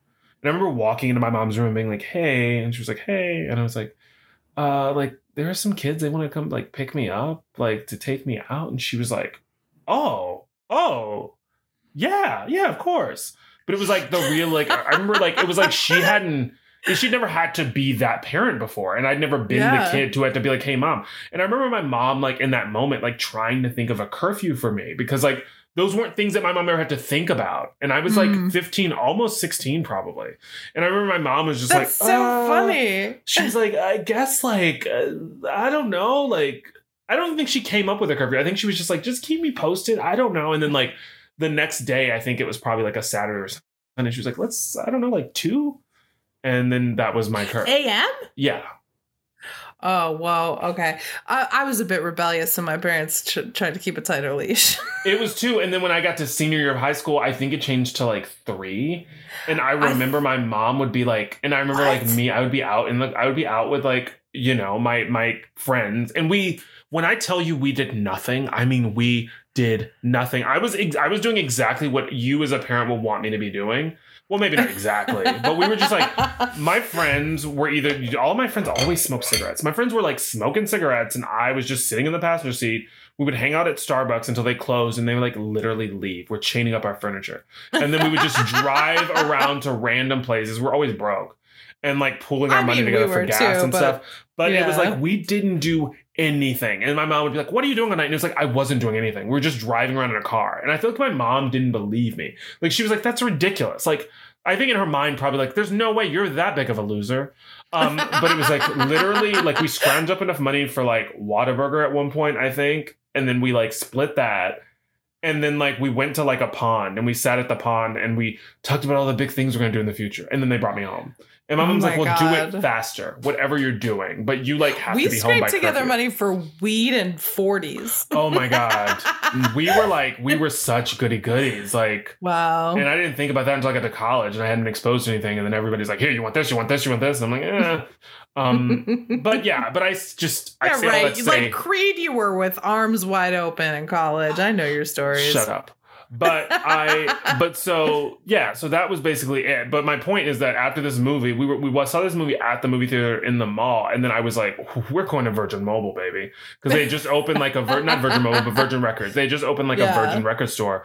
And I remember going there and like promptly spending my allowance and like getting like the best man soundtrack and playing the shit out of it because so it is good. such a. I want to it's like find. a- I'm sure there's a playlist on Spotify. I don't think people talk about this soundtrack as much, but this is like a really fucking good it's soundtrack. so good. I that was like one of my main points of this movie. It was like this is such a good soundtrack, and it had a lot of songs that I would listen to like individually when I was younger, but like nothing Mm. like I I, I don't know if like Did you clock who the female vocalist is in the song during the wedding as Mia's walking down the aisle? No who is it? Beyonce. It is a it is a pre it is it is Destiny it is a Destiny's Child. It is Beyonce still in Destiny's Child before they've done the the solo album. So it's like a beginning of like projects. It's like her and Marc Nelson, who is not a rarely heard from R and B singer, and uh, literally Queen Bee, like a pre solo Queen Bee singing the song. After all is, After said, all is and said and done. done. Mhm. Oh my god. Yeah, god. I know. And it's actually you, you kind of almost vocally she sounds so different. She's so young. But it is a wild moment I'll and have I, to I- listen yeah. to it on its own because I didn't clock that at all. That's but it's just crazy. like whoa, like who would have thought it, baby? Ugh. isn't and I know didn't, like Marc I Nelson. hear didn't I hear Bugaboo at in the background at Yep. one point? Okay, I was like, was in a, yeah, Bugaboo I was was, like, um a moment in it, and I was like, oh, I forgot. is it on the soundtrack though? Um, No, no. no, I think it's just in the background of a party scene or something. And I just looked it up. Okay, do you Marc Nelson, who was the male vocalist on the song with Beyonce? Mhm. He sang this song when I was in high school. You were in high school too, um, but you were teaching at that point, I think. Uh, oh please, I was a nobody student. would hire me to be a teacher. I but it was a song. I don't know if it was a hit. There's all these songs that were regional hits that I later find out from meeting people in the world. No, that was just some Texas shit. Do you remember the song 15 Minutes? No, It was called 15 Minutes, and the chorus of this the song was all about like having quick sex with your with your girl. oh, I don't think I know that song. And Marc Nelson sang it. And it was literally the chorus is all I got is 15 minutes and I want to get up in it. Ain't got no time to talk. Just come and break me off. Ain't got no time for love. Just come and give me some. Ain't got no time to talk. Just come and break me off. And the whole song is about is about him wanting to make this quickie happen. And like You know, I miss 90s R&B because it was so fucking filthy and I would be in the back of my mom's car singing these lyrics ugh, like Nan Ham my- wasn't having it. I- no, she didn't care. My mom was uh, my mom didn't believe in censorship, so she let me sing Oh, my mom wasn't a big censorship parent either. But I don't think I ever asked her like what does this mean? I'm sure she's I- just well, like, you would- well, at this I point, you would have been like know what that se- means. 17 years old because I was in like, it was this computer class Okay. I was in, and the girl, and we literally would sit in computer, and she would just like come in, and she always knew the hot shit. And she, well, she was really cool. Like, she was like a bad girl cool, and she wouldn't really like hang out with me outside of that class. But like in that class, it was like the class was like the equalizer. It was like mm-hmm. one of those computer classes that's taught by like the assistant coach of the football team, and he doesn't care either. the And idea that like computer class was a class, oh, it was a which whole is like these kids don't do that anymore. It's Oh, like maybe there's like not? a co- I, I bet you Well, like I you guess take what like would it be now? Yeah, you can take like a coding class or Yeah, something but if it's you're not interested like in that. that. and develop and it was a such a pointless class and i remember like I, like and i the the um the assistant coach of the football team was a teacher and i remember he would like knew less about No, computers than, than you me. guys did. and he would like walk over to me sometimes i remember one time he came up to me i swear to god and he was like we're because I like I got done with my we got done my work really early because it would be like make a PowerPoint and blah blah blah. And he was like, you want to go do some of that theater stuff, you can go do that instead since you're done. Because he knew I was like in plays and stuff in the theater, and I'm sure I like Mhm. sauntered out of the room as quickly as possible. But and he was like, there, I knew it, gay. Um, but uh, oh, like he like had your number. he just he he knew he was like, ugh. Someone tells me you, you're working on that musical that's going to tonight, and I'm like, guys and dolls, of course I am. Uh, I've got to be at the theater. I've got to be. I wanted to play Adelaide. They told me I was too tall. Um, but I remember, like, I remember the, that Usher album. Um, was that Burn? Whatever Burn was on, that was the album that came that out. com- isn't Confessions or is it name of the album? 8701? It may be 8701. but I remember when that I think it's song- 80, I think you're right. I think it It is. was like 87 uh, that song came out, and I remember like the girl coming into class, and she said, and she was like, "Have you heard this song?" And she put it on, and I was like, my life will never be the same. Um, oh my god. It was so. It was like instantly. this was such a good fucking album. Um Was it? Was am I wrong? it's not it's called Let It Burn, right? Yeah. Okay. Okay. I don't think I, I think it's on Oh, it was Confessions. um, sorry. Confessions. yeah, Yeah. It was 2004. Yeah, it was Confessions. My God, that Okay. album. Whew, baby. Oh, Uh, that was a life changing album. that really was. He he really was that girl. He went in. Also, He really like, what's he up to these days? Have we I'm heard sure- from him? Counting his money and probably mounting a comeback. I'm sure. I just like I loved Usher. I I, I feel too. like I feel like I haven't heard from him since like yeah. That was like sort of his last big hit in my mind. He's had a couple since then, but Has like I mean, but they weren't like they weren't yeah big, but he's had a couple of like. That's what I'm saying. Like that's when he was I like mean, but- but last that was, part like- of the cultural that was, like- conversation. but God, I mean, that song was huge. yeah, but think about like Confessions in 8701. For sure. All- he- I- that was just as big. And I feel like after yeah, he stopped There is something like- so satisfying though about like those like 1990s and like early aughts like artists when they have like a hit that hits like now. Like when that happens, Mm. it is so satisfying. like who? Like it's vindicating. Like this was a while ago. This was some Okay. years ago. But Okay. do you remember when like Brandy had when Put It Down came out with Chris Brown? And that was I like do. I do I was remember like, that song. you feel validated in this way. You're like, yeah, that's right, youngins. Like, But this is a I person I felt- listened to growing up. I, I guess I never felt the need to like because Brandy is Brandy. You know what I mean? She's I mean- like She's a legend. she's a legend and she is like I feel like she's very respected. Oh You no, know? for sure. I know, but I just mean when they have those moments where it's like a where it's like a crossover moment, and you're just like, they still got it. You know what I mean? It's like this isn't my generation, but it's like when Believe came out with Cher, and it was like, she did it again. The girl had one more in her. You know what I Oh, mean? it's like when I- Aretha releases yeah. a rose is still a rose, and you're like, Oh, you're like, oh, I'll you're damned. She really is the queen of soul. It's like it's those moments. It's Yeah. like now like they're very fulfilling in this way. Like like if Britney dropped a hit now, it would be like that's pretty dope. and it would be a hit no matter what it would be it would be a hit because i think people are gonna she's they're gonna root for her anyways Hmm. and i think she'll work with like some really good people too i think she'll put something out maybe, maybe her and Fergie will do something together. Why you don't think that would be? You don't think? Why are you laughing? Stop, because I feel like you're always trying to bait me into like slandering someone. I wasn't. I genuinely. Do you not think that Fergie's a good artist? no, I think Fergie does her thing or did her thing or whatever. Okay. I, I do want to go back to um the movie because I want to talk about I because I want to a move on from this and b I want to talk about like Harper's journey throughout this movie because I think Yes. it's so interesting Oh, because it is. Oh my god. it's such a first of all this is such a like this is so much more than a romantic comedy but it also is just like a really good romantic comedy and it's like i'm like i feel like people are not talking about this enough they aren't, and it actually made it made like thirty four million at the box office, which it, it on like a budget of like eight. So I mean that's a hit. yeah but that's a still, it was like hit. surprising to me because I thought it made way more money.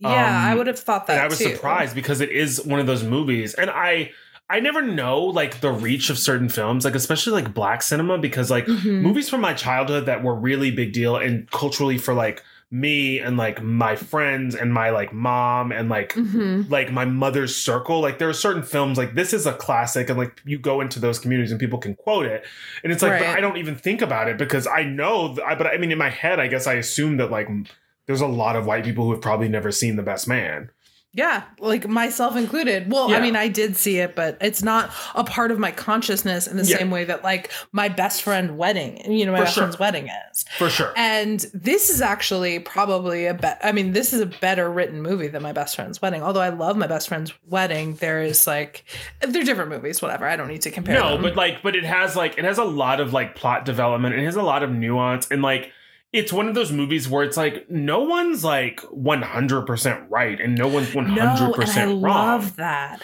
And I love that throughout Harper's journey within this movie, like all I'm getting from him is like he when you first meet him, he's like this really accomplished, like beautiful looking, like confident guy. And then you start to like really get to know him through all these interactions with people who really fucking know him. And you realize at the end, like how fucking insecure this guy is oh, and sure. like how like particularly when um so all of this shit goes down and robin still comes to the wedding on sunday. She arrives in new york on sunday and this is harper's current girlfriend. And he's already been through lance beating the shit out of him because he figured out that he slept with mia back when they were in college. And he went over to um Jordan's house to have sex with her to like actually cheat on his girlfriend knowingly make that choice. And um Jordan and he he's mad and like blames Jordan for um getting his book so that Lance found out about everything. And she's like whoa you fucking piece of shit. Like don't blame me for your indiscretions. Not only did you do the thing where you betrayed your best friend and slept with his girlfriend but you fucking wrote a book about it. And you're mad that like he got to it before you had to time time to like prepare. Like no fuck you. And then she smacks him across the face. And then robin comes in and he is so beaten down and he's like in a place where he's sort of like betrayed all of these people that he's loved pretended to be somebody that he really isn't and you know never had the courage to be confrontational with Mia or with Lance and be like this is what happened and he clings to Robin because he she's the only person in his life right now who he thinks he can still get on his side and make him feel better about himself. And then at the end of the fucking movie in the at the wedding he proposes to At the her, which- reception. yes. at the reception, which is like, I mean, rule number one: do not propose to someone else at someone else's. It's somebody wedding, else's wedding reception. Ugh. A wild choice and like No, I so you. fucking rude. I literally, if someone did that at my wedding, I would burn them to the ground. Yeah, I'd be like, But- what the fuck are you doing? I know, but I guess everyone like claps and it's fine. And she says yes, but like there is still when I was watching this, There's so much work. there well i was also like this isn't going to happen i was like this is a band-aid this is a band-aid and you guys are going to find out this is why i really like this movie because like i don't believe that harper has gone through the transformation. And i think that when i see when i saw like that interaction i didn't really think that um robin believed it. And i think that she is going to that I, and there's a sequel best um best man holiday. Yeah, there is. so i'm really i'm like i don't know if you want to do that for the podcast or if i can watch it on my own but i do want to watch it I, I a I wanna see where Don't these you- characters I got, I got a plan. Don't you worry about that one. Okay.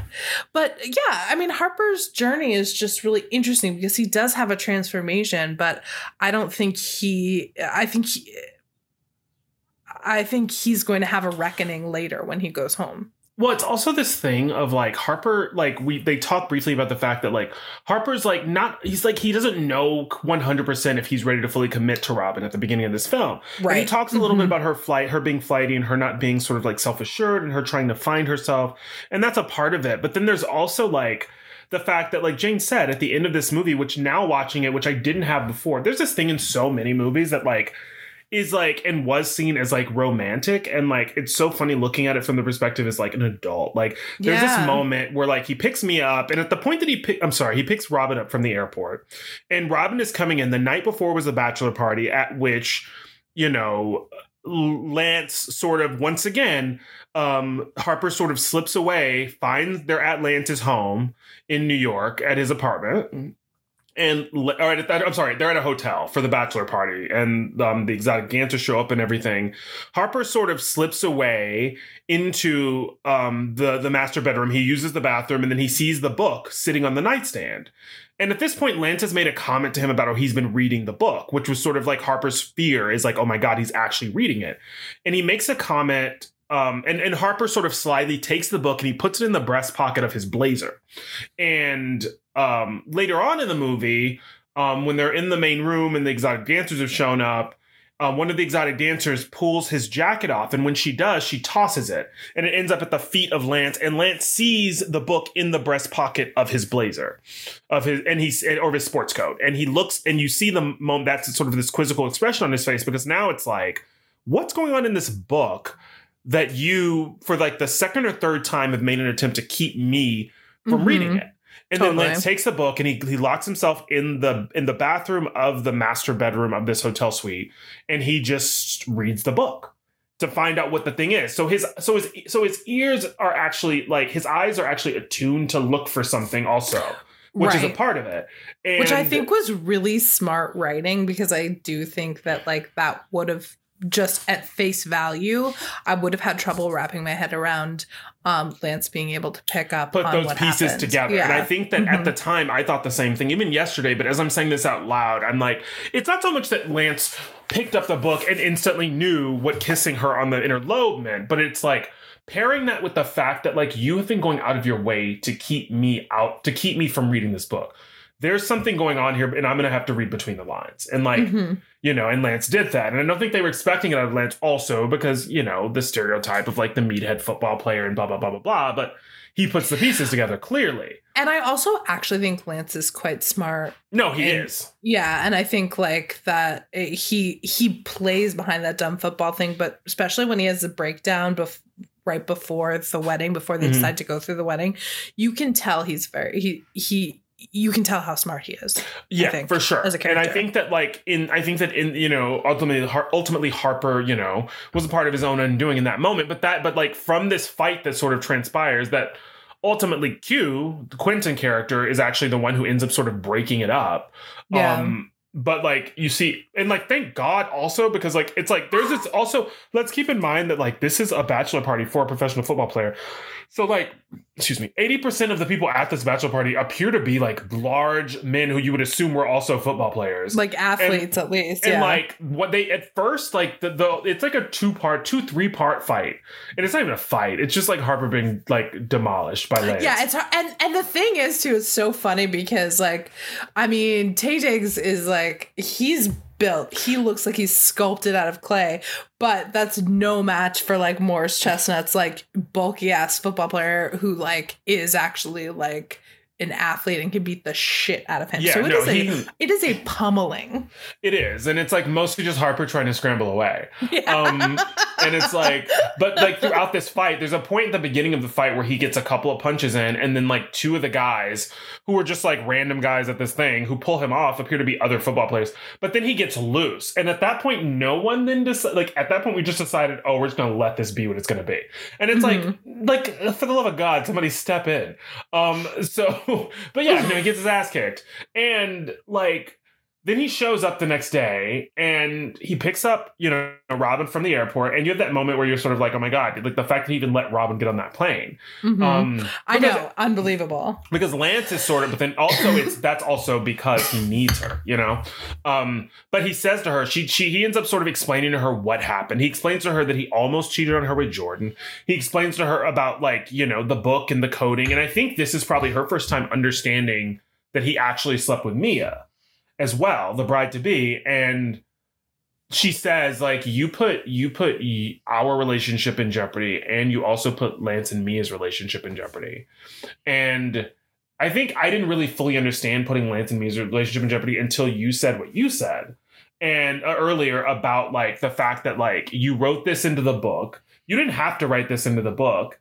And it was like there's something sort of smug about it because it is. It's like what was your goal? Because you could have lived you could have used some of these things to like cleverly you could have used there's a way that you could have told this story in a much um less clear way and you could have created characters that were a bit easy a bit like more difficult to track. It didn't need to be as semi autobiographical as it was. Like it's like you almost wanted to like it's like you wanted to leave these breadcrumbs for some like sick reason. It's like Yeah. why? Like it's like you're almost taunting you're you- you're taunting your friends with this sort of like telling and it's also interesting that we never get mia's perspective on like the book or like Mhm. any sort of and you also don't really get a sense from Mia that she's read it or she knows anything about any of this. But she does. Okay, well, okay, there's two things I want to say to what you said. First of all, when um we do get that Mia does have a conversation with Jordan about it and she feels very sort of reconciled about it. She about the encounter. She doesn't even say to Jordan like we had sex, but she says like he was what I needed him to be in that moment and that was important to me and I'm actually like really grateful for that and you know it's taken to me where me to where i am now and i'm in a good place right now and so like she feels like done with that and i also and and so whatever i understand that but or not i understand that but that is the only really reaction we get from mia about her part in all of this. Um but one of the things that you were talking about when um it- you know Harper writes this book and he could find a way to code this better. And it's like the the line we get a um when Lance is reading it we get sort of the voiceover of Harper reading lines from his books. And it's almost like Harper feels so guilty about this thing in his life that he wants he he wants to justify it. And so he's like working it out in this book because the line he says when he's talking about his character Jackson, who is just a proxy for him, he was responsible for bringing them together and thus responsible for her misery. Meaning that Harper introduced Lance and Mia. And because Lance has cheated on Mia and really upset her and done all these horrible things, then that means that Harper is somehow like, you know, indirectly responsible for her misery. So that's why he did what he did. And I think that is such like intense mental gymnastics for to forgive To, oh, to contort the situation to make it Yeah. so yeah, like it's my job to make her feel better with my penis. Yeah, exactly. And I think you really get an insight into how like um Harper is both like super insecure about the things that he did, but also like uh, trying to convince himself that he is okay with his choices. And you on know, like the right side of history and events. Like, exactly. And it is, and it, but I think what's really funny about this scene with with Robin and with Harper also is that like he sort of unloads all this on her, and she actually like takes it in as best as you can expect someone to take all of this information in, Oh, including yes. the fact that like you know what happened to Jordan and Harper. Um, but then she, you know, she's like, I'm going home, and she gets ready to leave, and then he sort of like grabs her hand and she pulls it away, and then he like makes the declaration in this like cafe, like, I need you yeah. and she stops and she turns around and it's like there's something about like it's like it is not her job to do like the emotional labor of like no. putting you back together like Yeah. you did not cheat you didn't cheat but like you came really close and like you need to figure out what that's about that that was possible and Mm-hmm. it's not on her but it's like to expect her to go through like and I get like ultimately she decides to say, and she says partly why she decides to say is like, I want to see this girl who's been the thing that's kept you from being able to commit to me completely. Totally. And so it's like, I get that sort of like, I want to see. Oh, I get that in 1999 because into 2022, you've already stalked the shit out of Jordan. Um, of course, you've googled the crap out of her. You know, Yeah. you know her, Her mother, her grandmother, her sister. What or, you know, What every sorority job she she's was ever had. in, what kind of coffee she likes, her allergies. Yeah, you know the full thing. Uh, there was something on like, was it on IG? Somebody was like, um, it was like being on a, it was like being on a first date and pretending you don't know everything you already know. Like when like like this person like telling you about where they went to college and you being like, oh, where's that at? Is that Amherst? And it's like, girl, you've already visited the campus and talked to his professors. Yeah, Stop there's it. there's some meme that was like having to pretend I don't know or I, I don't know so much about this date from internet stalking them and it's like oh my aunt and it's like oh your dad's sister or your mom's sister like you know it's like, like my why do you know that It's uh, it's like my aunt. It's like Pearl H or Pearl J. I know each of your parents has a pearl, right? I'm just I don't know. My mom's a medium, so I'm just guessing. It's like all right, Patricia Arquette. Um, but yeah, so I think that like that's also like really unfair too because like a part of me is like so unfair. you really should just be like, you know what? I if you feel like this need to stay here and fix this, then you do it. But like to task her because it's like, oh, I like I thought about that at the towards the end of this movie. So the older you get, the more you think about things. It's like, oh my god. Like I remember as a kid watching this movie, all I wanted was for Harper and Jordan to be together.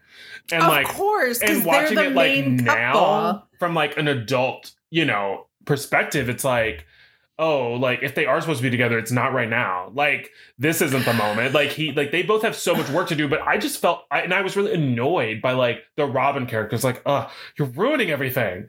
And then I I, was like, but this time watching it, I felt so much like sympathy for her because it's like she shows Oh my up god, and she's thrown so much. and she shows up at the worst possible moment. And she hasn't had a full weekend to like glean who these people are. So like she's thrown to the wolves. Like he has like his number one priority is trying to make this wedding happen because after lance kicks his ass he says the wedding's off. And like the other inexplicable thing about this movie is that somehow like we make it to the wedding and like mia has somehow been protected from all of this I have which is, like, no idea. That is some mental gymnastics Wild. that I, mean- had to do.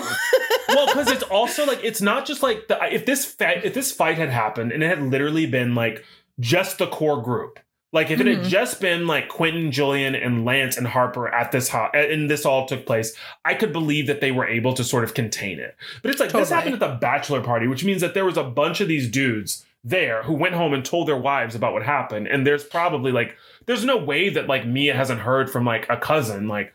Girl, you I heard about Harper got his ass whooped last night by Lance? I can't believe it. Like It- 100%. Mia is literally at the wedding, like getting prepped, and she and like there's a moment where she gets to it's a sweet scene where she meets the Robin character. Robin sort of Mhm. pokes her head in the room, and you know, and Mia's crying, but Mia's crying for the reason that most brides are crying, which is that she's having like she's having sort of jitters and she's nervous and she's excited. And she's Not overwhelmed because- by the scenario. Yeah, Yeah. not because of what transpired the night before. She hasn't seen or spoken to Lance. And so, which also tells me that Lance wasn't serious about wanting to like call off the wedding. Because it's like you could have called Mia last night if you Last really or Yeah. this morning if you really wanted to call it off, but clearly you didn't because you've shown, you know what I mean? Like you Yeah. you but you love her deep down inside. Um Exactly. And you know that this is actually and and uh, this was one of m- my notes that I wrote when um Lance and Harper are having that sort of like moment in the it's this come to. Jesus moment that they have after Lance shows up at the church and he goes into the groom's sort of quarters, but he's still like very much like torn and like tortured by like this knowledge and he still hasn't for sure 100% committed to like going through with this wedding.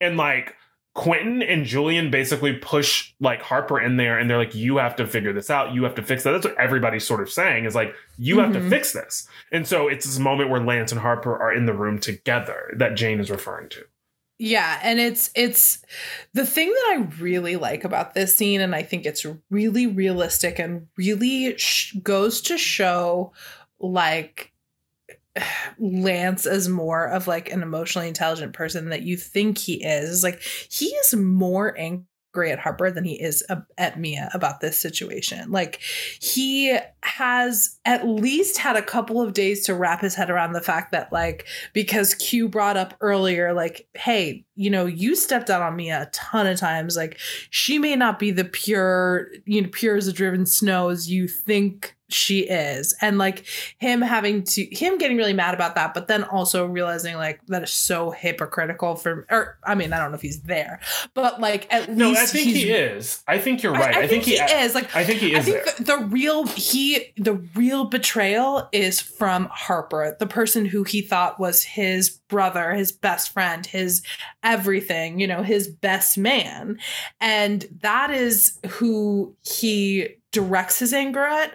And he does do this thing where he's protecting Mia because he is not he again and we find out later he goes through with the wedding and oh my god that wedding scene was so Yeah. difficult to watch because Yeah. he has flashes I- was so worried that they were not going to get through it they walk down the aisle they exchange vows and all throughout the exchange of vows um lance is crying and it's a really painful moment because we know as the audience that he's he's not crying for the normal reasons people cry at their wedding because they're so overwhelmed with their feelings and their beautiful bride is standing in front of them. They can't believe that this person chooses them. It's like I'm literally having visuals that I have to shake out of my head of you fucking my best friend.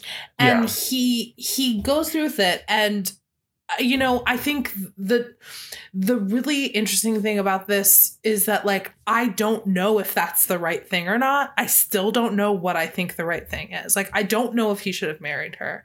I don't know if that like if this wedding or if this marriage is going to work out. Like because he has so many re- reservations, like I don't know if that was the right choice, but it was the choice he made. So I think you know. that it's. I think it is the right choice. I think that's just me loving my romantic comedy stuff.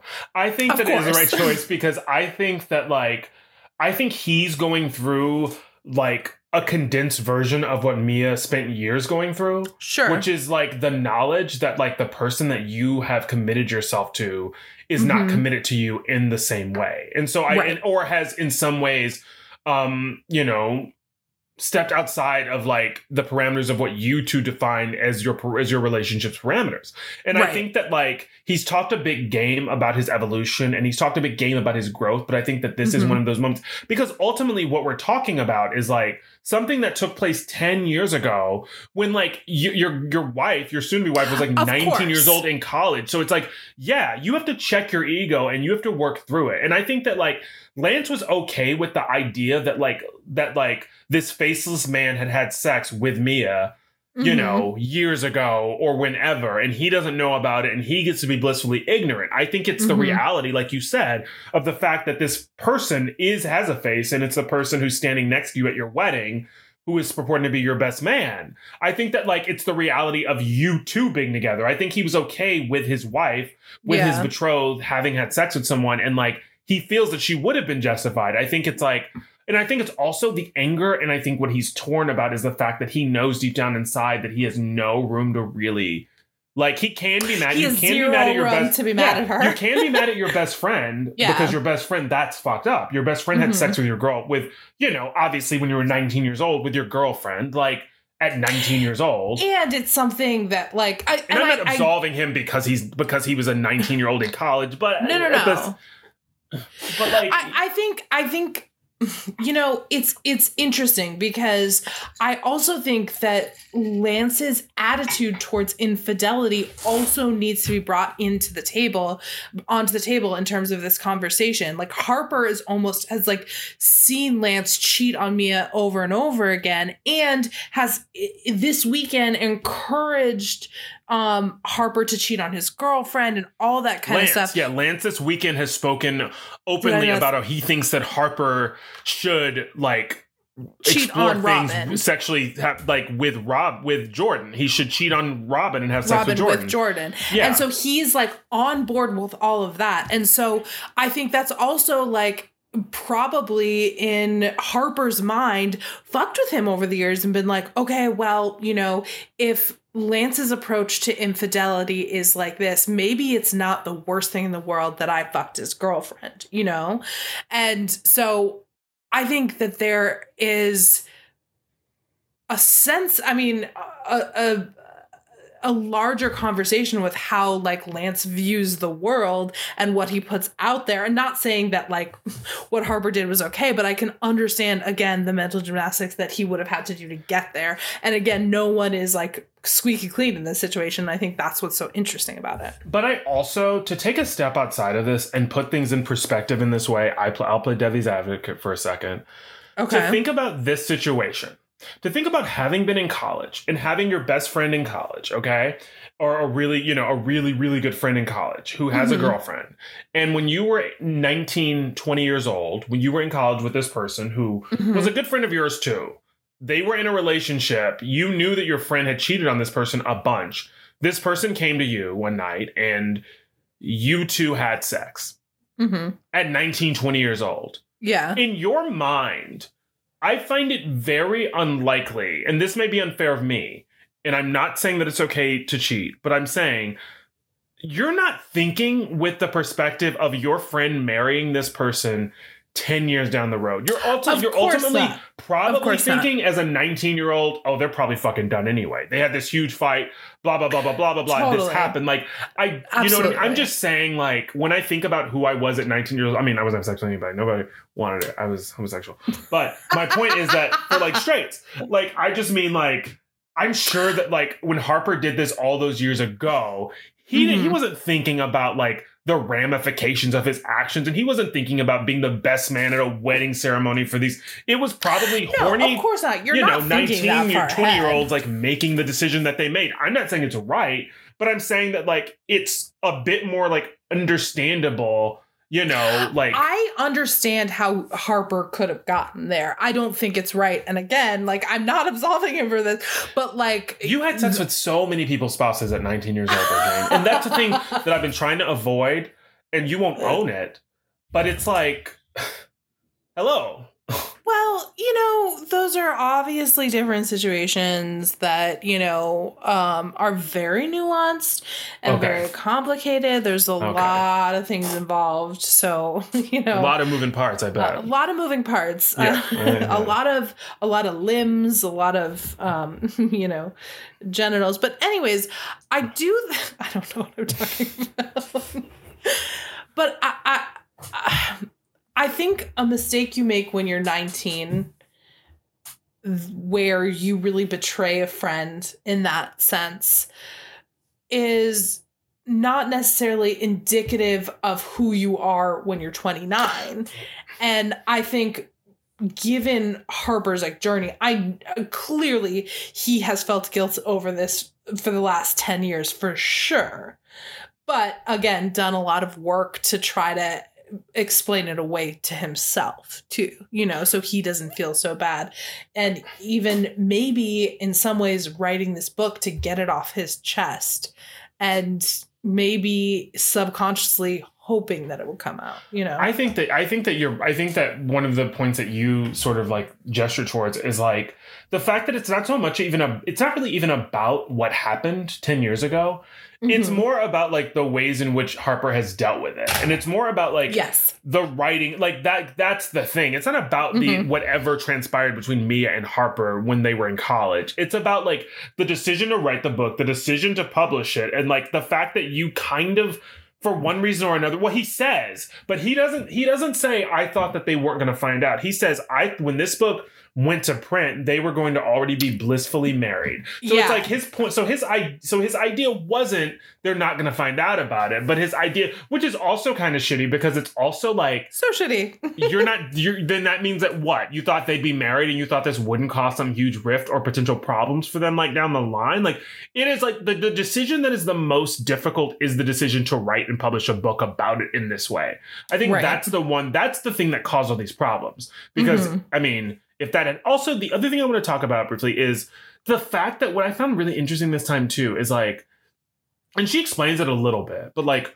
jordan just does not seem like the type of person who would be like i want to have sex with you like she like she goes up to harper a- a- after like towards the Uh-huh. end this is tw- this is before the whole ass beating from lance happens but like we've had a lot of really wonderful you know scenes between like you know harper and jordan there's clearly like all of this chemistry. He makes he says something to her which is super fucking like you shouldn't say which is like you know i you know i if as a person who's a as a who is in a relationship to like you know but he says to her like i i always wonder like you know what could have been between me and you. I wonder if like we you know we didn't give it the, the shot that we should have given it you know? And it's Mhm. like if you're in a relationship with somebody that you're committed to like don't I, I don't like, say that to your friend don't say that to your friend. Like it's pointless, and it's also like if you're gonna get out of whatever this is with your girlfriend back in Chicago, because it's just yeah, disrespectful It's just it's disrespectful to your girlfriend, and it's disrespectful uh-huh. to your friend too. It's like don't yeah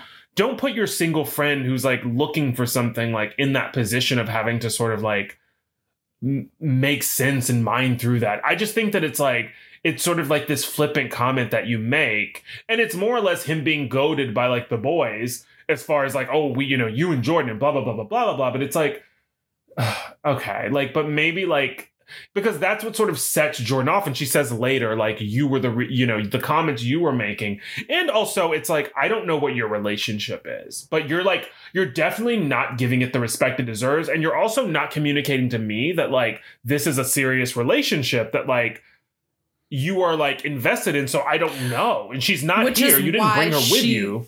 Which is why she says after the rehe- the wedding rehearsal, she pulls Harper aside and says, "I want to make love to you tonight."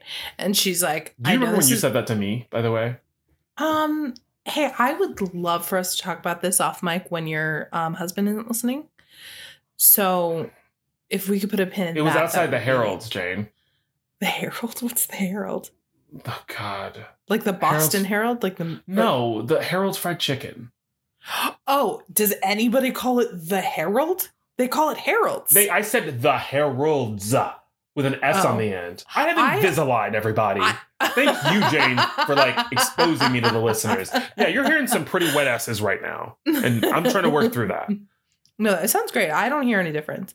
Okay. But I do want to comment on what you said about you feeling like that is um out of character for Jordan to say I want to make love to you tonight.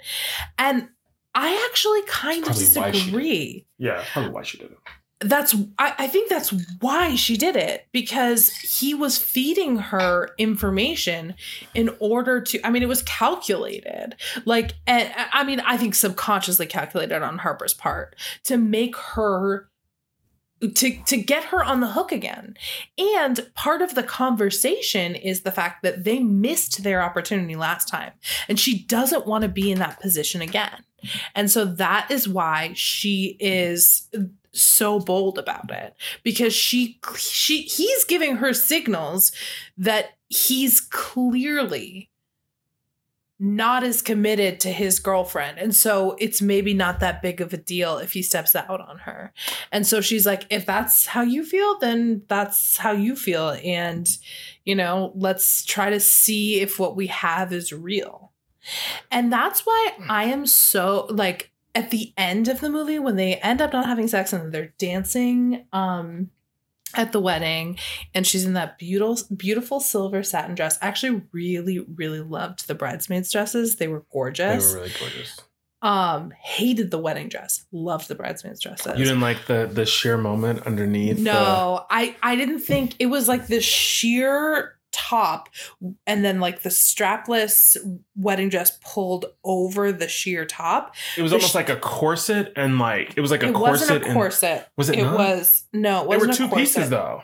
There were two pieces. One was the sheer top. It was No, I mean the dress, the two, the top of the dress, this part, and then the part, the lower part. It looked like two pieces to me.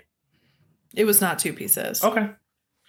Um either way the top of the dress just didn't fit her that well and so it was moving a lot and Mhm. so it the the sheer like shirt underneath that was long sleeve also had like like rhinestone v-neck and Mm-hmm. it kept getting covered in different places because the top of the dress didn't fit anyways it's not the important part what i'm trying to say is at the end of the movie jordan is dancing with harper on the dance floor which by the way if i was robin i would be like i'm uncomfortable with that but whatever That was oh, I know you would be. That was the that was like the moment. I know it's that moment where you're like, ugh. Uh, Can we like, just get oh, through this you- thing? like can we go like this is awful um but jordan is like surprisingly chill with harper after she had just gotten mad at him she slapped him in the face like every you know they he had fed some lines to her but i think in the end it was cute confusing to me at first that she was so calm with him but given their conversation she's like you know it just wasn't right for us or whatever. Like i feel like in that moment she's sort of realizing that she dodged a bullet in the sense of like whatever could have happened that night could have ruined their friendship and that is more significant to her. And like the relationship at least at this point who knows what happens in the future like does not have legs and she would rather preserve her relationship with Harper in the way that it is as opposed to like crossing that line and so I think that's why she's like a little bit at peace at I agree with you. Also, Nia Long in that little whatever that lingerie was she was wearing, it she looked incredible. I mean, she's wearing. Oh my god! she I was looks like, so I was, I was gonna beautiful. Throw myself out of the window. I was like, I could only dream about looking like that at any point in my life. And she looks. When I first got the mommy makeover, that was what it looked like. I remember when the doctor, and he did have his fingers crossed behind his back, and I'll have to, I, I admit that, but he did say, because I said, do I look like Nia Long in um, the scene with Harper at her apartment in The Best Man? Um, and he said, yeah. And it was muffled laughter, but I he said he was laughing about something that happened earlier that day at the office. so- okay, okay. but the Yeah, more and more we talk about it, put pieces together. I'm thinking that maybe there was a, a fib or two told. Um, No, Mm. but my point is, yeah, no, I would have. No, I, I couldn't. I honestly, watching it now as an adult man, I was just thinking, I can't believe Harper came in here with this energy and like blocked his blessing because she was ready. And let me just tell you, it would have been going differently for me. Um, if I walked I into Nia think- Long's apartment, I would because she. Yeah, I'd finish the all. job. I would Absolutely. finish the Sorry, job Dave. Yeah, I, I would finish the job now. Like honestly, at any real. point. It's Nia fucking Long. Of course you would. Any of us if would. Nia Long showed up at a hotel that I was staying at and was like, "You're what? What did you say? You're a funny. You're a funny gay man. Would you want to go back to my room and have sex with me?" and like, rail yeah. me, I'd be like, she, yeah. She'd be like, "Enough of this Golden Girls talk." Uh, nothing turns me on more, by the way. Um, do you want to go back to my room and have sex? I'm like, yeah. Dave just said, I get it. We were watching the scene and we both were like, damn. Yeah. I know. I mean, that's the thing is like there's just certain hotness that transcends anything. And also with Morris Chestnut, Tara and I were like, oh my God, Morris Chestnut is so beautiful. Morris Chestnut is so. Beautiful. Tara was like. I can't stop staring at his mouth. And I was like, of course you can't. Look at it. no, it's the Morris most beautiful mouth. Morris Chestnut is mouth. gorgeous. He is He's beautiful. This whole cast is like rude. everybody also. so good looking. everybody has everybody's teeth are so beautiful in this film. Yeah. Everybody has the most beautiful smiles. And it's um, like, is that dental work or natural? I don't know. it's got to be dental work. yeah, There's not something every- about but- big. I have uh, teeth are like my number one thing. There's something Mhm. about big, like big, just pearly white teeth in Yeah, somebody's that mouth. are just oh my god! so gorgeous. Yeah, I mean, it was just a cast of really beautiful people. And, my last um, point yeah. I wanted to make over one of the things that you said that really, um, like, there's something about like when you were talking about like jumping into roles when you get into groups that you haven't seen for a while from a different point of life. It's like there's also something about a crush on somebody that never really came to fruition that always, even if you're in a different place, even if you don't feel that way about them anymore, it's like there's still something that feels like unfinished business. You still get sort of glittery when you see them. You know what I mean? Even if you don't plan on doing anything and you are happy in your life, like it's just like a crush that like you don't get to like turn into reality kind of always exists it, in the it, like periphery. it occupies a very no. I have there's a person that I have. A, the first guy that I ever had a crush on from Mhm. the from College of Santa Fe, and I would never say that person's name. But like I always, but You'll tell me I- afterwards. Yeah.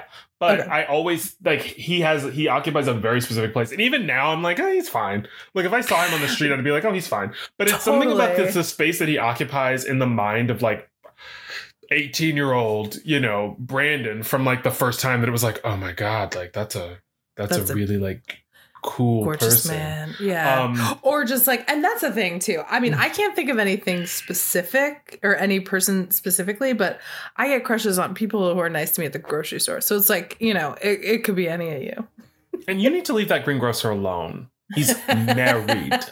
Um, but no, I'm trying to think. Uh, I think that we, I mean, I think we got most of it. And there, um, don't you worry about that sequel, Mama, because it's it's coming your way appropriately all right timed. i won't watch it on Don't you then. dare! I And um, they're in the middle of filming right now. I was on Malcolm Lee, who directed the, both movies. Um, he is working on the final part of the series right now. oh Ain't nothing like a trilogy, baby. my So, uh, God. It's exciting. Um, I can't wait. But Jane, I have a question for you.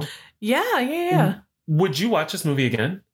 i would absolutely watch this movie again Yay! loved Okay, that makes me really happy. I have a second question for you. I was just talking No. to my assist. No, you're going to answer it. I was just talking All to my assistant Tawny. She said that um, she spoke with your um building manager, and that Okay. you communicated to your building manager that you had a movie for me. I did. I did. Um, it's time. That's all I have to say. A wrinkle? look Nope.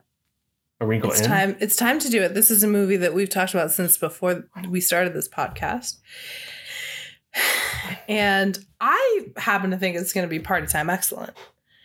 And I think Dave is going to be really excited about it.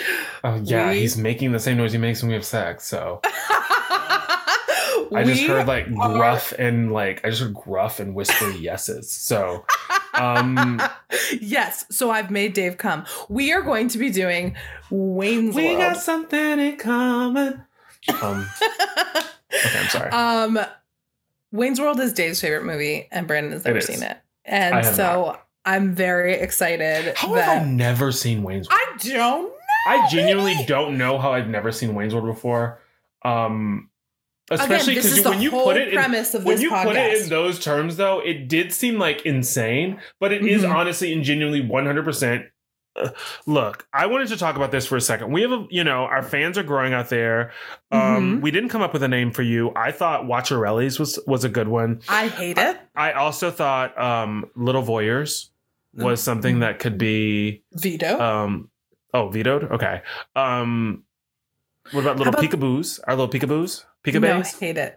How about okay well okay it's all it's all on the drawing board for now I, I don't. I don't. My like point Watchers. is- that like I promise you this Mhm. isn't like a drill. I have never seen this movie before. Mm-hmm. Uh and I'm uh, I am genuinely excited to watch it. I'm so excited. I cannot wait to cover it with you. I've had so much fun today talking about Me the best too. man. It's this like was such a friends. good movie and i was really thrilled about it. And i want to thank all of you for sticking with us. I hope you guys enjoyed the conversation too. Um, and we love you. And if you want to continue on with us you can follow us on instagram and facebook at movies we missed. You can follow us on twitter at mwm chat. Uh, we cannot fucking wait to see you next week for wayne's world. So get ready. We'll see you then. Bye. My mind, my, my mind.